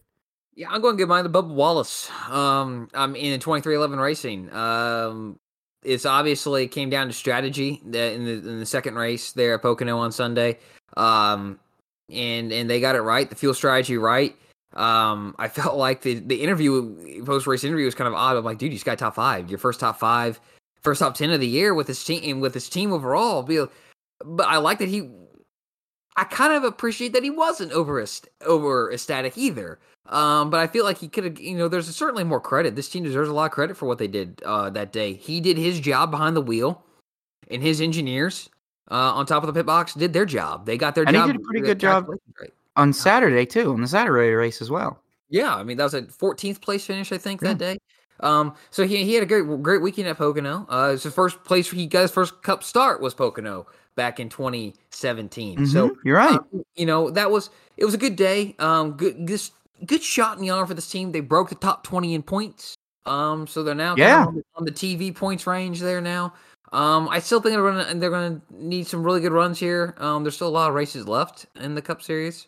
Um, because this was race number this 19, so they got a few races left. But um, good, good, good showing for Bubba Wallace. Good to see him get that top five in top ten. Yeah, it was really good. My outstanding performance is going to go to Daniel Suarez. I know he finished 15th in the second race, but he had really great runs all weekend. I mean, that dude was in the top 10. If he wasn't in the top 10, he was fighting for a top 10 every single time. And again, you know, we you, you talk about 23XI, and I'm glad that you nominated Bubba Wallace because then I was able to talk about Daniel Suarez. Because when you look at both of these drivers, it's just amazing to see what they've been able to do with these single car brand new teams. I mean, these Trackhouse and 23XI are single car brand new teams that have, you know, they have a, technical alliances, yeah, but they have almost no notes, nothing to work off of. Um, both of them, I believe, are working with entirely new crew chiefs as well. Chemistry, they don't have the chemistry. Yeah, I mean, well, we've we're seeing them build that chemistry. Daniel Suarez loves his current crew chief. I'm, I'm sure. I know Bubba Wallace has, has said good things about Mike Wheeler.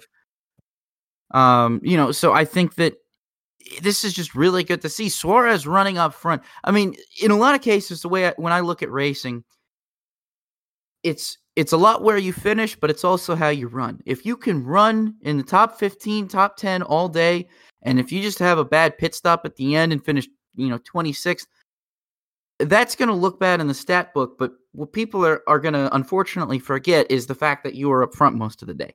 Yeah. Uh, and I think that that's a, an important fact when you look at racing statistics to keep in mind. And that's kind of why I like this is going to sound controversial, but that's kind of why I like the NASCAR stages because you could kind of get a better feel for how well drivers are doing throughout the race by looking at their stage finishes.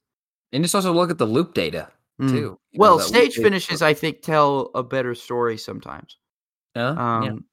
Because it can kind of showcase when you average out the stage finishes and the and the uh, race finish. I think it can kind of show a better, uh, tell a better picture of just how well the driver did in the race. Yeah. You know, if they finished fifth and like ninth in the first two stages, but finished like 26th at the end, then that kind of tells you, oh, they were really, really fast, but had a problem at the end.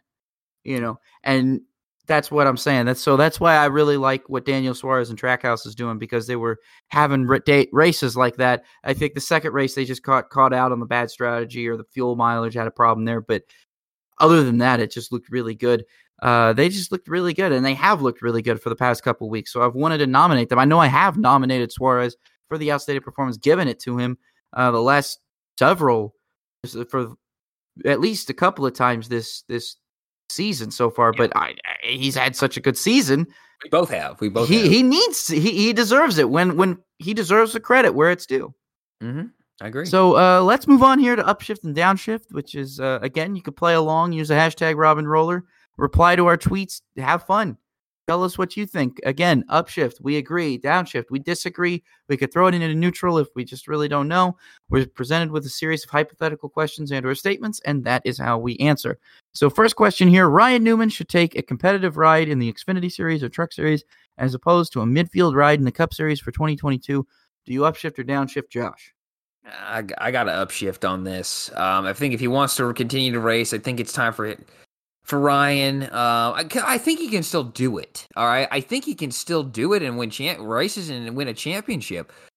The problem is, I just don't think the opportunities are going to be there for him. Um, I think uh, it would be smart of a, of a of a good Xfinity Series team or a good truck team to take a look at him. And I and I kind of pointed my finger at GMS Racing, where they have five full time trucks. I don't know what the plan is going to be next year with going Cup racing. But you know they have five full time trucks, and you know three of them are kind of also has-beens this year, unfortunately. And uh, I think Ryan could bring something to that team. He's made every he's made Roush better. He made RCR better. Um, I think he he certainly helped get Stewart-Haas racing off the ground back back in the day. Um, so yeah, I, I think I would upshift. Go go go Xfinity or truck racing. Win a few races and uh, you know pull an Elliott Sadler towards the end of your career. I, I really hate to push him in that direction, but I think that's his best option. You know, I agree with everything you're saying, but ultimately I'm going to have to downshift because I just don't. I think Ryan Newman is above that. I think Ryan Newman is a Daytona 500. The fact of the matter is, Newman is a Daytona 500 champion. He's a Brickyard 400 champion. He's won crown jewels. He's paid his dues. He's done everything. He deserves to go out on his own terms in the Cup Series. He doesn't. I don't think that Newman needs to be taking this retirement tour in the Xfinity Series when he's perfectly capable. I mean, Ryan Newman seems like the only guy in the garage area who is not bothered by the grind of NASCAR, of yeah. the NASCAR schedule. Fair. I mean, he seems like the, and, and I don't know if maybe that, you know, caused his marriage to fall apart or whatever. I don't know. But he seems like the only guy in the garage area that is not upset about the grind of the NASCAR schedule. It seems like he welcomes it with open arms. Like every, it seems like Newman could finish 24th, get out of the car, completely forget about it, and be ready to go the next race. You know, the next week. He he just seems like that kind of guy. He has no reason to. I think if if Keselowski walks, I think what Roush should do personally is they should keep Newman on open up a third car for Keselowski because if he's got an ownership role into it, then that means that he's got to be pouring his own money into it. So I don't see any reason why they can't keep Newman for another year. I think that Newman and Keselowski would make for a really, really good team. You would have two veterans with Chris Buescher, the kind of the young gun. I don't really think you could call Buescher a veteran yet. I mean, he's been in Cup Series for a while now, but 16 was his rookie year and he is an Xfinity champion. So again, I would call him more of a young gun. Um, but I think that would be a better move is keeping for for Roush is keeping Ryan Newman uh, than getting rid of him. And I really don't think that Newman has any reason to take a step down into trucks or, or Xfinity unless that's something that he personally wants to do. If he feels like he could still run Cup full time and competitively, then there's no reason why Newman shouldn't be shouldn't be doing that right now. Um, so good discussion there. Uh, let us know what you think about that one, and we'll move on to the next one. Uh, a chicane between turns one and three at Red Bull Ring would improve racing. Do you upshift or downshift this, Josh? I'm going to go quickly. I'm going to say absolutely not. Uh, I'm going to downshift. That is ridiculous. I really think that the racing at the Red Bull Ring is great. I love the Red Bull Ring. It is a short track road course, and I appreciate that for it. But it is also fast and it is challenging. It has lots of elevation changes, and I don't think you need to gimmick it up with a uh, chicane for any reason. I think that it is fine just the way it is. I think it is a beautiful track, and I have no problems with it. So uh, I just wanted to get that out of the way because I felt it was going to be quick. So Josh, you can go ahead and give yours now. I'm gonna go neutral on this one, um, because I would kind of like to see how this would go in a simulator. Um, I think one of my biggest criticisms on at Red Bull Ring is that you have three DRS zones right back to back to back, and I just I don't like that. I don't. I'm not a huge fan but of those DRS zones are followed by really tight passing zones. And, and I know, I know. I just don't. I just it makes for great racing. I think. I and I think it has put on great racing. I just would like to see how it would look on a simulator, uh, personally, because when I wrote this question, um, I still what didn't know how I was going to answer it. I I thought I had it pop in my mind in the middle of the race, and I wrote it down. Um, so uh, and, and I feel like if F1 wants to go the route of sort of a double header weekend like this type of deal, I feel like alternate circuits are important, like we saw in Bahrain. And I think that's one of the criticisms I have of going two races to Austria. You race at the same track twice. All right. I know you talk about you know we go to NASCAR. Well, we used to go to Pocono twice. Used to go to Dover twice, Michigan twice. We go to Richmond twice, Bristol, Bristol twice. It's the same track. Well, it's not F1. F1 I feel like would could benefit where you have this alternate circuit. How could that look different? That would be my thing. So I, I'm neutral on it because I haven't seen it. I'm going neutral. Fair. Okay. Um, next one here, uh, an IndyCar NASCAR doubleheader at the same racetrack on the 4th of July weekend is a genius marketing idea for American motorsports. Do you upshift or downshift this, Josh? I think it's a great idea, but I'm going to downshift. I think it's kind of cool to have uh, multiple races on Fourth of July weekend and not be at the same place. Um, I know. Um, I I like the idea of of uh of of NASCAR and IndyCar being at the same place on the same weekend, but I think it's just cool to kind of share the love on Fourth of July, Independence Day weekend. I think Mid Ohio, Road America, Watkins Glen, because IMSA is going to be there again this weekend, are four great places to be celebrating uh America's birthday. And and you know, while I think it looks good for TV, I just don't. I I, I hate to to do that to a to a racetrack where all right, our two races with this series are on the uh, the same weekend. I don't think that's right.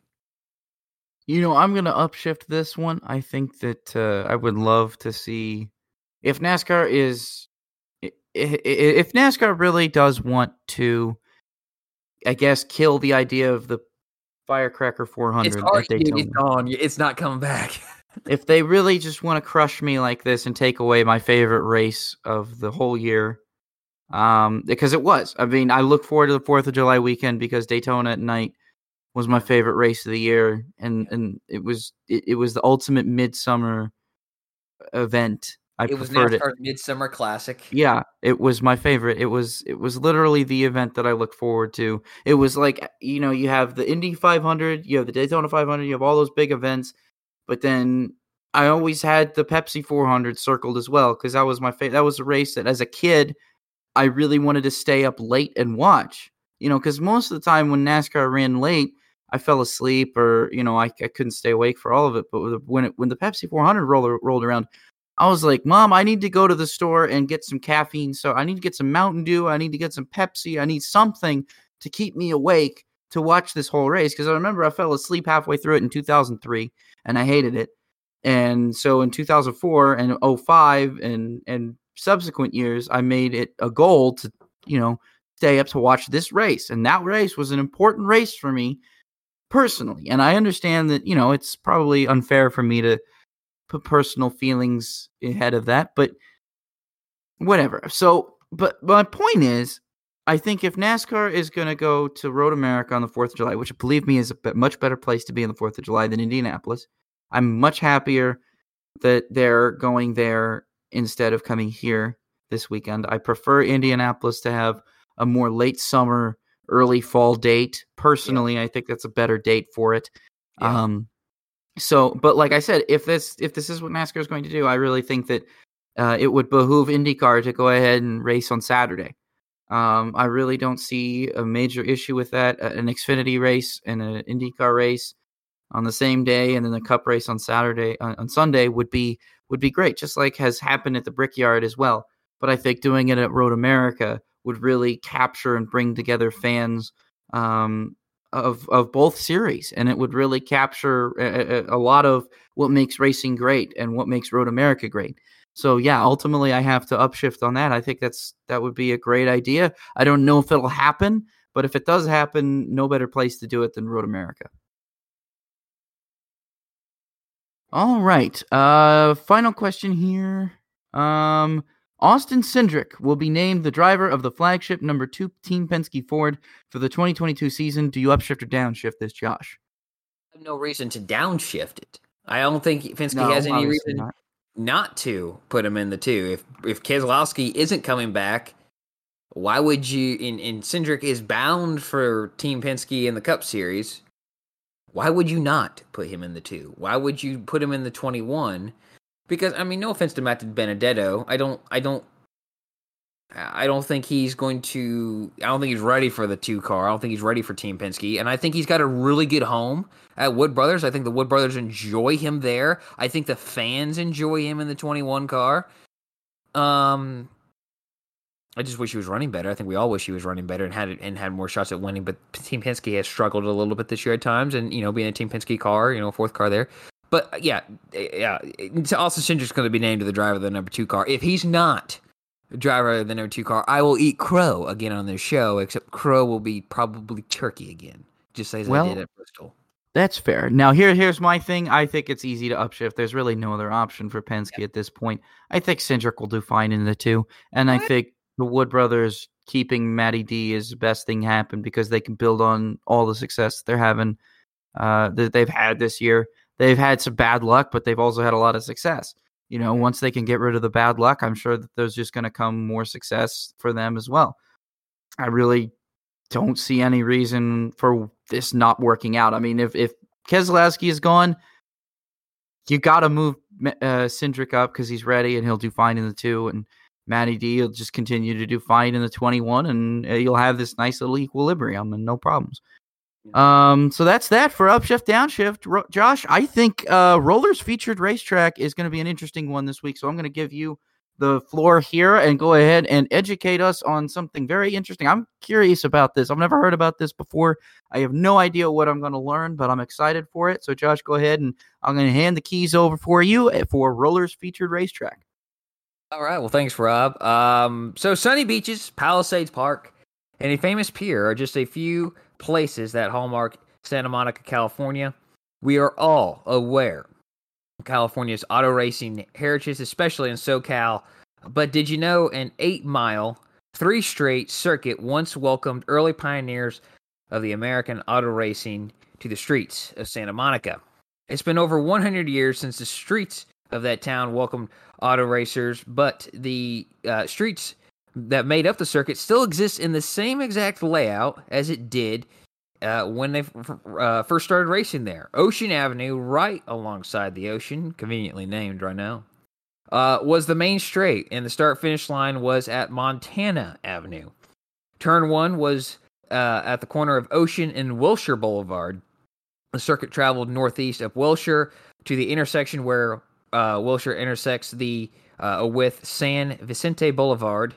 Uh, if you were to uh, come to this intersection, if you turn left as the racers did, you went onto San Vicente.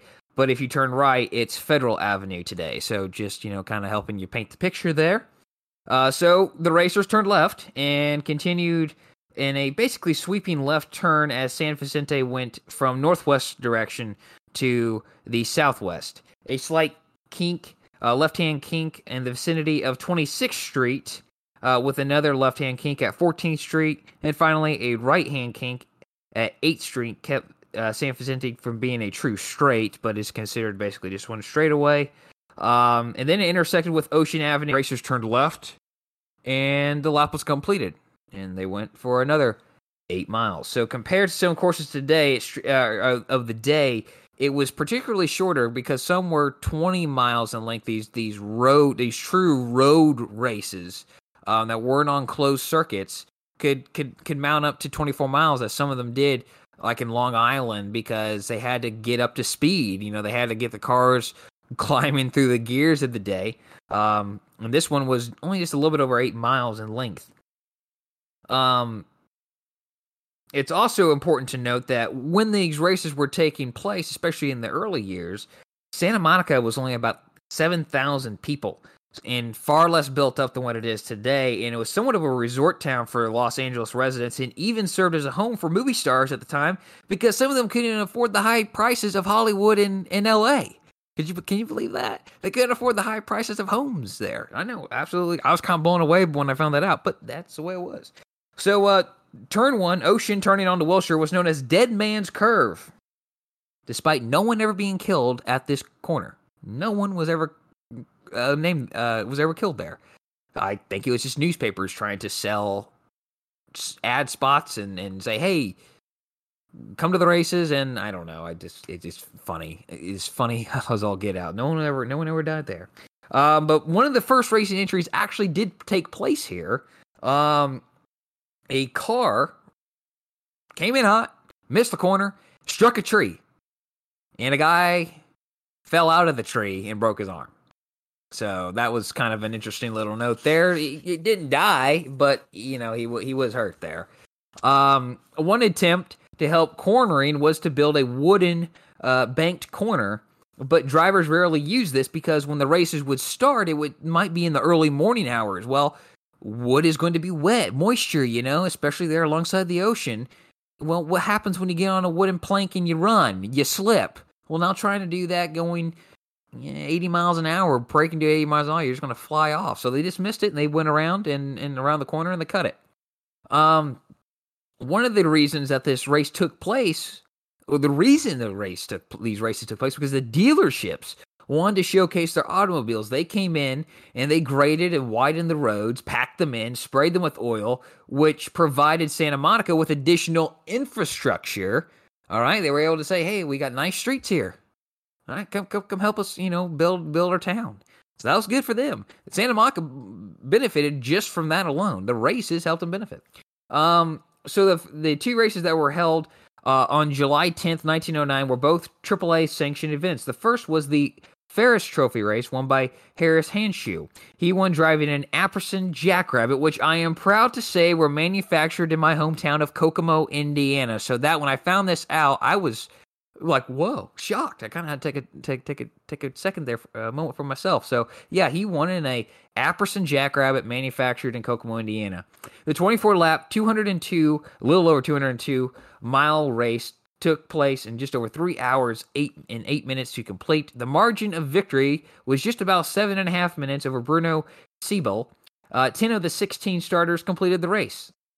The second race of the day was the Shettler Trophy race, also 24 laps, again, just over 202 miles in length, but it only had nine starters, uh, six of which finished. Bert Dingley won in a Chalmers Detroit, but just over four minutes from second place Frank Seifert. Now, again, these races, three hours long, 24 laps. These guys finished that close. I think that was that's that's just crazy to me. It's kind of like how in 24 hours at Daytona, the first place guy only beats the second place guy by 30 seconds. That is absolutely crazy. That's to me.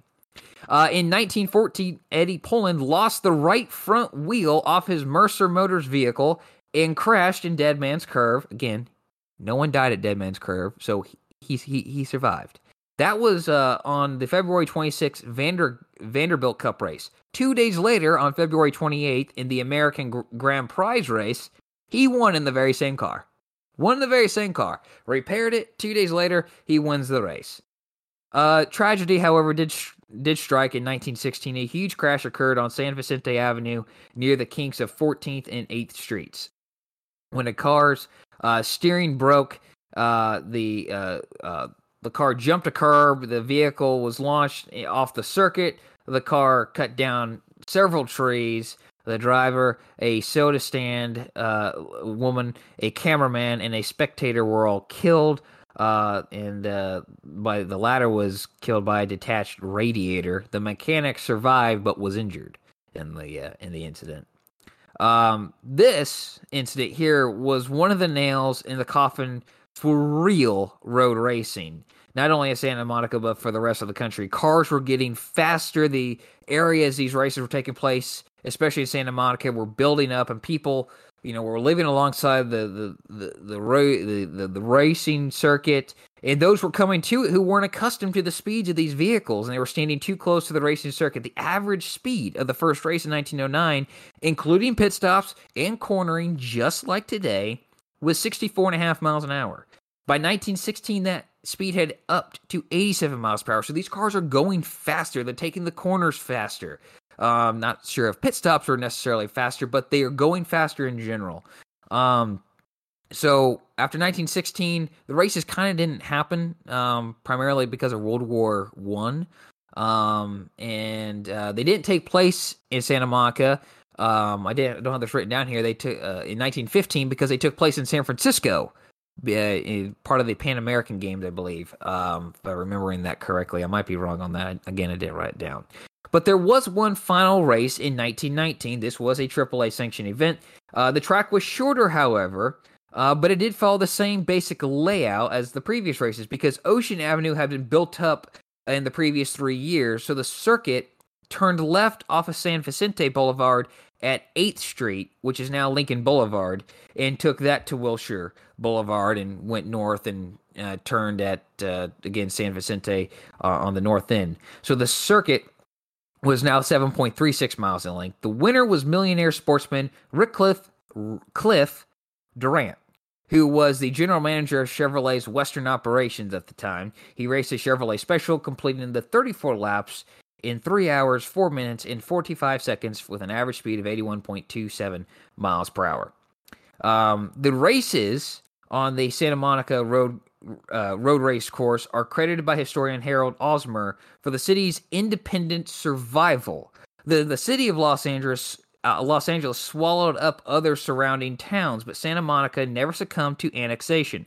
The nationwide and regional attention, coupled with the revenue dollars brought in uh, from the races, and then the dealerships paying for you know the the course's maintenance, basically, um, you know, help financial uh, the city financially. So part of the reason, if you're a resident of Santa Monica, you've been to Santa Monica, the reason you're not in Los Angeles is because of these races. This guy says, and I can't say I, I disagree.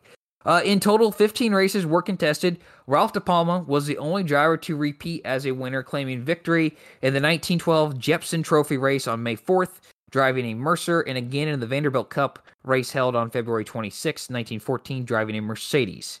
Uh, Harold Osmer, Racing Reference, the Los Angeles Times provided information for today's featured racetrack. And a quick note um, in the second of six videos dedicated to the Santa Monica road race course on Osmer's YouTube page, Harold, uh, uh, uh Harold, H A R O L D, Osmer, O S M E R. Um, look it up. These are really good videos. If you pay attention to them, we're speaking to a group of people, but it's really good videos. Uh, about an hour of your time um, but it's worth it. Uh, he says that South, Southern California, uh, the, the region, has held more auto racing than any other place on earth with, with an official tally of 174 sanctioned racing venues. And I can believe it. I can believe it when you when you when I when I look at when I, there's this one book I have that has all these racing circuits uh, listed in, in the United States and Canada. You know, California is like I don't know how many pages of that, but I can kind of believe it because you know when I think of old LA, I think of automobiles, and it and it just to me it it, spells that. So I can believe this. I kind of want to go down there and list them all off and, and count on myself. I believe this guy. Uh, I mean, I I just quote heard of him, but again, I I other places I've seen this too. Uh, we're seeing the same information. So this guy's really good. L- go watch these videos. You'll learn something more than I could provide here in just a few minutes. Um, otherwise, I'd be here for about an hour talking about it, right? Um, so that was Rollers featured racetrack today. I've wanted to do this one actually for a while, but I've really never researched anything about it uh, until this weekend. So um, I was proud to share this one. I love these old races. I love learning about these old AAA you know, early IndyCar, and this is IndyCar predecessor tracks. And uh, um, Rob, I hope you enjoyed it, and I hope you listening, uh, uh, you know, in your home or in your car, wherever you're at, enjoyed it too. I absolutely enjoyed it. Thank you so much, Josh. Uh, well, that's about it for the show today. Thank you guys so much for joining us. Uh, let's take a look here real quick before we go. What's in the windshield? Uh, it's Independence Day weekend here in the States, and for race fans, that is a stacked lineup on July 4th. So SRX will be at Lucas Oil Raceway in Indianapolis on Saturday, July 3rd. That'll be cool again. I'm going to try and see if I can go to that. Uh, no guarantees, probably won't be able to. Uh, Formula One stays in Spielberg this rate this Sunday, uh, July 4th. The Austrian Grand Prix uh, will be contested uh, instead of W Series accompanying them. It will be F3 this year, this week, excuse me. Uh, IndyCar will be in Mid Ohio for the Honda Indy 200. And then NASCAR is in Road America um, uh, for the Xfinity Series and the Cup Series. Xfinity Series on July 3rd, uh, and then the Cup Series on July 4th. Uh, the Camping World Truck Series is off again until uh, Knoxville on Friday, July 9th. I do have an ad here. The W Series is still in Red in Red Bull Ring. They'll be racing on the third. Oh, really? Yeah. Okay, well then that's then the W Series is is is back with Formula Three as well. Um, that okay, cool. Stacked weekend of racing, sweet, awesome. Uh, that'll be uh, so Formula Three will be on ESPN Plus in the in the states. That's how you'll watch that. Uh, and it, the W Series will be free, uh, free to air, I guess, if you live in one of those places and with that gets the beIN Sports Extra on your U, UHF yeah. station. Uh, good luck picking it up, I assume. Um, but hey, or you can watch it on Pluto TV, or I believe it's also on Sling TV, uh, and you could probably watch it direct from the feed as well. As there's other places I'm sure you can watch beIN Sports Extra. Um, it's a digital only channel, and then for some reason I don't know, it's not the main big beIN Sports that like costs zero a idea lot of money. Why why ESPN is not covering this race on some. I don't know, man. I'm really upset that it's not on ESPN Plus. I wish it was. I wish W Series was on ESPN Plus instead. I'm sure it'd have a lot more eyes on the product instead of beIN Sports Extra because I can guarantee you, very few people actually watch beIN Sports Extra, and I'm sure a lot more people will have ESPN Plus. Yeah. Um. So that's that. Uh. Yeah. Hey. Thank you guys so much for listening to this week's show. I'm sure there's probably other races that I'm missing right now, but I'll talk about them on Twitter. Follow me on Twitter. Follow us on Twitter uh, at rpeters33, at roller underscore zero one, at Robin Roller. You know where to find us. Guys, thank you guys so much for listening. As always, uh, we appreciate uh, our loyal, loyal view uh, listeners. We appreciate you guys. Thank you so much for listening. And uh, we hope you guys have a great 4th of July weekend. Stay safe, stay cool, uh, and enjoy your time out there. Stay and just overall enjoy the racing because there's going to be a lot of it this weekend. Yeah, So be safe out there with all those fireworks too, folks. Ah, yeah. Don't don't be uh, Jason Pierre-Paul and blow blow your fingers off. Uh, so for Josh Roller, my name is Rob Peters, and this has been the Racing with Robin Roller podcast. Have a great week, everybody, and we'll see you next week.